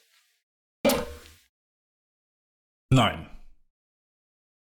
Ich war mehr, also was für mich eher einen Eindruck gemacht hat, war die Reaktion von allen danach. Mhm. Weil so plötzlich siehst du so, oh ja, äh, keine Ahnung, so ein paar freuen sich, ein paar denken plötzlich, oh, ich glaube, das war nicht so eine coole Idee. Ich glaube, du siehst das so in manchen Augen, in manchen Gesichtern. Ähm, also, und dann so der Moment so plötzlich, oh ja, hier, jetzt laden wir die Bomben auf und äh, jetzt geht's ab dafür. Mhm. Und als das so nach und nach eintrifft, das hat, das hat bei mir eher für einen Eindruck gesorgt. Aber optisch sah ich jetzt nicht so, oh, pff, war das der Hammer. Nee. Es sah halt für mich wirklich fast nach einer Filmexplosion aus, was es ja auch war, aber da, da habe ich ein bisschen höhere Erwartungen gehabt, was man da so hört. Ja, er filmt echt Riesenexplosionen und weiß nicht was. Für mich hat es nicht ausgeschaut, wie als hätte jemand wirklich eine Atombombe gezündet und die Atombombe hätte diese irrsinnig zerstörerische Macht, die sie ja zweifellos hat. Ja. Ich weiß nicht, da gibt's, gibt's mal eine Mythbusters-Folge, wo sie, da bleibt ihnen TNT übrig oder so. Und na, sie testen, ob man einen Betonmischer mit TNT äh, den Beton innen abmachen kann. Und das mhm. funktioniert, glaube ich, nicht. Und dann sagen sie, jetzt haben wir schon so viel TNT, jetzt stopfen wir einfach den ganzen Ding voll und sprengen den. Mhm. Und dann sieht man halt so von weit weg gefilmt diesen Steinbruch in diesem, dieser, also so ein Laster mit Betonmischer hinten drauf. Ja. Man mhm. sieht das und auf einmal macht's Bing! Und du siehst die Druckwelle, die davon rast in der Zeitlupe und das fühlt sich echt nach massiver Zerstörung an. Viel mehr als diese Benzinwolke oder was auch immer das dann war im, im Oppenheimer. Was ich tatsächlich ein bisschen schade fand. Ich weiß nicht, ob da nicht paar CGI-Explosionen mehr Eindruck gemacht hätten. Keine Ahnung, weiß ich nicht. Mhm immer schwer, den Gegenbeweis anzutreten, aber ich, ich war nicht von der Explosion. Ähm, ich hatte keine Angst vor dieser Explosion. Aber wie du sagst, die Reaktionen drauf und die intellektuelle, das intellektuelle, die Komponente davon ist natürlich schon beängstigend, also, ja. Und die, die, die, die, die echte, die echte Konsequenz dieser Erfindung ist, beängstigend, aber nicht das Bild dieser Explosion. Das, also ich finde, hier muss man aber auch so ein bisschen trennen von dem. Chris Nolan ist ja auch jemand, der kann sich das mit Sicherheit auch äh, leisten. Ist ja jemand, der versucht nicht viel über seine Projekte preiszugeben, mhm. bevor sie im Kino sind. Hey, ihr sollt ins Kino gehen, sollt den Film gucken und sollt nicht möglichst viel darüber wissen. Und ich glaube, viel, was halt um diese Explosion gemacht wurde, geht halt nicht von ihm aus oder ging nicht von ihm aus. Das waren halt, keine Ahnung, sei es auf Twitter, sei es auf, keine Ahnung, sonstige Film in Klammern Journalisten. wo, oder, keine Ahnung, irgendwelche äh, Nolan Bros. So die ich, gesagt ja. haben, oh ja, dann das wird Hammer, wenn der seine Expo also die sich so selbst ein bisschen hochgepusht haben dadurch. Ich äh, ich habe mich halt, ich war da jetzt wirklich außen vor. Ich habe jetzt nicht gedacht, boah, das wird mit Sicherheit eine mordsmäßige Explosion. Habe ich hier nicht erwartet. Weil ich so gemerkt habe, ja, die Diskussion geht nur von Leuten aus, die, keine Ahnung, keine Erwartung an den Film haben. Sonst hast du nur mal gehört, oh, Chris Nolan hat hier, also sonstige Set-Pieces, wo, wo, du dich dann vorher gefreut hast, ja gut, dann hast du mal gesehen, oh ja, hier mit äh, dem Flugzeug, das, oh ja, der hat ein echtes Flugzeug äh, abstürzen lassen. Ähm, also, das ist ja alles echte Stunts, die er so gemacht hat, wo du auch, wo berichtet wurde, hey, den Stunt hat er jetzt gemacht. Oh, guck mal, den Stunt hier hat er gefilmt. Oh, dann hier bei Tenet, auch wenn es nicht so beeindruckend aussah. Ja, der hat eine echte 747 äh, in Hangar irgendwo reingecrashed. Also all diese Berichte davon, die basieren ja darauf, dass es, dass es halt wirklich gemacht hat. Und oh, hier, der fährt einen kompletten Zug. Einen echten Zug, was halt, ein, ich glaube, ein Laster war und der Zug wurde draufgekleidet, aber zumindest der Zug fährt da durch die Stadt und rammt Autos und dann gab es ja auch schon so ein, zwei Aufnahmen, die es gezeigt Also all diese Set-Pieces basieren darauf. Hier nichts davon war irgendwie, oh, hier sieht man schon mal ein bisschen was, was der da für eine Mega-Bombe gezündet äh, hat. Nee, es, irgendwann war es ja ein Gag. Ja gut, jetzt sind eine echte Atombombe. Aber nichts davon ging von Nolan oder von seinem äh, Team aus. Und ich finde, das war so ein bisschen bezeichnend. Deswegen habe ich da, ich glaube, die pushen sich hier noch ein bisschen hoch. Deswegen hat es bei mir zumindest ich würde auch sagen, unbewusst da resultiert, dass ich jetzt nicht erwartet habe, hier eine große äh, Mars-Explosion zu sehen. Ich möchte dir zustimmen, aber in Wirklichkeit hat die ganze erste Hälfte des Films auch drauf zugepusht, ja. Und uns gehypt für diese Bombe. Und dann haben sie noch Wetten abgeschlossen und in Wirklichkeit war die Explosion noch größer, als sie jemals gewettet haben und weiß nicht was. Und vielleicht wird die ganze Atmosphäre äh, in Flammen aufgehen. Schauen wir mal. Und dann ist, ist die Explosion so gewaltig, dass quasi sie, dass sie Nolans Innerstes erschüttert und er erkennt, was hat er da geschaffen, ja. Und das habe ich halt nicht gespürt, als ich die, die Aufnahmen dieser Flammenwand gesehen habe, irgendwie. Mhm. Aber hey, das vielleicht auch das, vielleicht muss ich dann doch in IMAX-Saal gehen. Bei mir war es nämlich tatsächlich so, ich habe am Dienstag oder Montag, bevor der Filmstart war, habe ich mir gedacht, so, ich schaue jetzt mal, wann die nächste freie IMAX-Vorstellung ist. Donnerstag geht's los, Freitag, Samstag, Sonntag, irgendwo wird doch was frei sein. Mhm. Nope. Wirklich, also ich sag mal ganz vorne auf den Seiten wäre noch was frei gewesen, sonst waren die IMAX-Vorstellungen in OV immer komplett ausgebucht. Also IMAX ist eh so ein halberter IMAX. Äh, größter Saal halt dort und ja. Keine Chance, da noch Karten zu bringen, äh, zu kriegen. Vielleicht mittlerweile etwas bessere Situation. Vielleicht schaue ich dann nochmal auf große Leinwand. Vielleicht schafft es dann in IMAX-Format mich zu überzeugen. Tu das. Also ich bin auch am überlegen, ob ich, weil ich sage, hey, ich will definitiv ins mal gucken, ob ich jetzt sage, ich gehe ins mal ins Kino, weil ich wollte eigentlich Barbie auch noch gern sehen. Definitiv, ja. Habe ich ähm, auch noch nicht geschafft, ja. Und ich glaube, dann ist es vielleicht erstmal lieber, dass ich erst Barbie gucke und dann nochmal ein zweites Mal Oppenheimer. Ja. Ähm, ja, muss ich gucken. Aber ich möchte mir hier erlauben, also ich bin ja sowieso ein, ich bin ein sehr großer Fan und Verfechter davon, Filme ein zweites Mal und darüber ja. hinaus ein weiteres Mal zu sehen. Ja. Weil ich finde, dann kannst du dir halt besser eine Meinung darüber bilden. Und es. Das ist richtig. Aber es gibt halt so viele Filme, die man auch schauen kann. Das ist auch ja. richtig. Ja, deswegen kann ich, kann ich auch natürlich deine Ansicht nachvollziehen. Hier, man guckt einen Film einmal und dann, dann geht's weiter. Ähm, ja, also definitiv ins Mal geschaut. Ich weiß nicht, ob es Kino wird oder dann nachher. Aber wenn du das nächste Mal ins Kino gehst und ja. schon eh eine Kappe aufhast, dann kauf dir ja. so eine Kappe, die einen Ventilator eingebaut hat. Weißt du, was ich meine? So wie also nicht, vom Dach? nicht oben, na, nicht oben so eine Propeller, sondern. Fliege ich ja von ich mein, meinem Sitz hoch, du am, Idiot. Am, am, besten beides, aber ich meine so eine, wo in der vorne, in, in der Kappe so ein Loch An ist und Schirm? dann so ein Ventilator eingespannt ist. Am besten noch mit, naja gut, Solar im Kino ist eher nicht so geil, aber ansonsten sehr praktisch. Ich muss gestehen, ich habe keine Ahnung, wovon du redest, wie das okay. Ding aussieht. Du hast so äh, viel äh, okay. deine Düsenstrip-Comics geguckt. Ach, nein. Ich suche das, ich suche das. Okay. Mach du mal weiter hier ohne mich. Okay. Ja, äh, Matt Damon haben wir auch noch nicht, äh, oh, ja, auch noch nicht ja. erwähnt. Ähm, genau. Florence Schöne Pugh, Dynamik zwischen äh, den beiden. Ja, auf jeden Fall. Also Matt Damon, der ist ja so in, ich finde häufig in den letzten Jahren, taucht er in vielen Filmen immer so im, im letzten Akt auf. Hier hat er jetzt eine definitiv eine größere Rolle.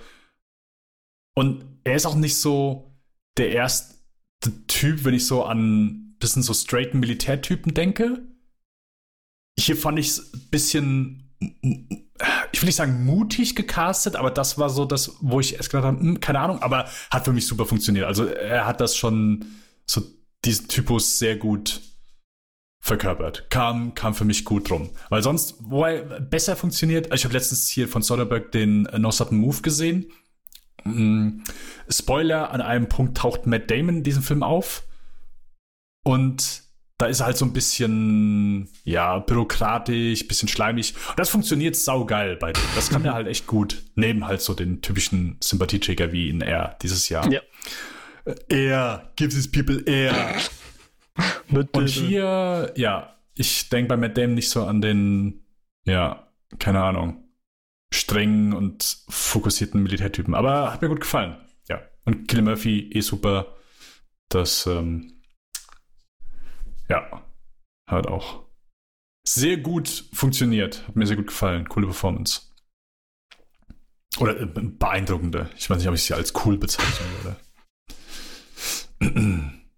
Also hat definitiv so den, den Horror ab einem gewissen Zeitpunkt sehr gut verkörpert. So, dieses Shit, was habe ich hier gemacht?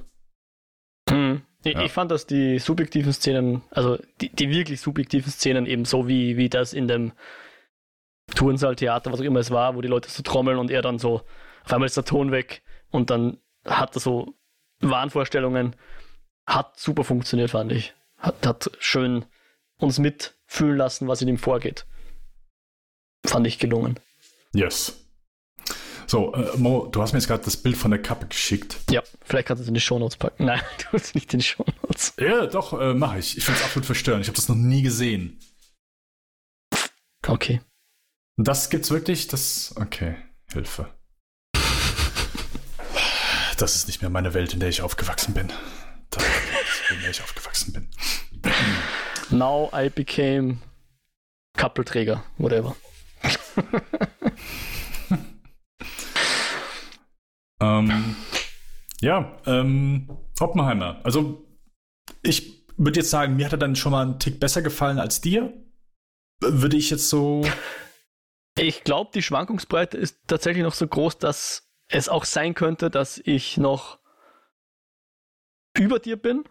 Ja. Yeah. Aber im Moment würde ich sagen, ja, es ist bei dir wahrscheinlich Sag im Moment mal, das, das, das Feeling besser, ja. Habe ich mich. Habe ich mich getäuscht? Hast du nicht jetzt auch angefangen, auf Letterboxd äh, Filme zu bewerten? Ja. Aber da oh. bin ich oh. noch so ein bisschen in der Findungsphase. Ich weiß noch nicht ganz, was jetzt dreieinhalb okay. genau heißt und so. Das, da werde ich am Ende des Jahres nochmal kurz schauen, dass, dass die, was die, dass das schöne eine gaussische Glocke ist, die Verteilung. Nein, nicht eine gaussische Glocke, aber dass, dass das Sample Size groß genug ist, dass ich da abschätzen kann, von wo bis wann meine, meine Sterne-Ratings sich, wo, wo sich die genau einfinden. Ich bin, ich bin mhm. auch so ein mhm. bisschen am Finden, aber okay. ja, mache ich ja. jetzt immer öfter. Also Viele sind ja auch kein Fan äh, davon, sagen hier, äh, lass es, das ist äh, oberflächlich und scheiße. Äh, ich finde nicht, dass es oberflächlich und scheiße ist. Ich bin ein sehr großer Fan davon. Ähm, Mag es natürlich auch, wenn man ein bisschen mehr was dazu schreibt, wenn man die Muße hat, aber äh, alles cool. Ich habe mich nur gewundert, weil bei Oppenheimer hast du das nicht gemacht. Sondern ja, noch nicht. Wenn, mache ich das ja immer erst nach unserem Review. Ah, ja, okay. Was du, ja, glaube ich, ja, auch so hältst. Das ist richtig. Ich locke, also ich locke den Film halt auch dann erst, wenn, ähm, wobei, das könnte ich eigentlich vorher machen. Aber ja, ich äh, bewerte ihn immer erst, wenn unser Review durch ist. Das ist richtig.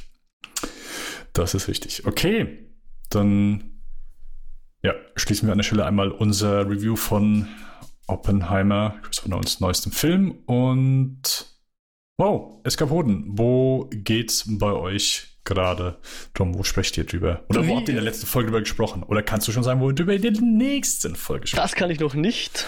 Okay. Aber es wird unsere hundertste Folge tatsächlich schon. Die nächste Folge. Mhm. Ähm, aber die letzte Folge war Futurama und Co. Also so ein bisschen Adult, Sci-Fi, Animated Comedy Stuff. Aber natürlich hauptsächlich über Futurama geredet. Dem Anlass entsprechend. Okay.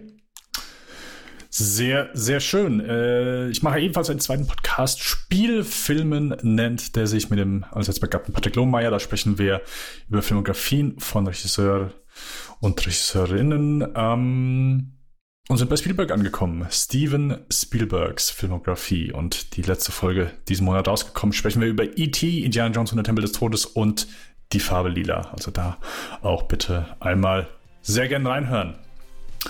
Alright, dann schließen wir diese Folge hiermit einmal ab. Ich sage gehabt euch wohl, eine wunderschöne Restwoche oder ein schönes Wochenende, wann immer ihr diese Folge hört. Und ich sage Tschüss, ciao und bis zum nächsten Mal.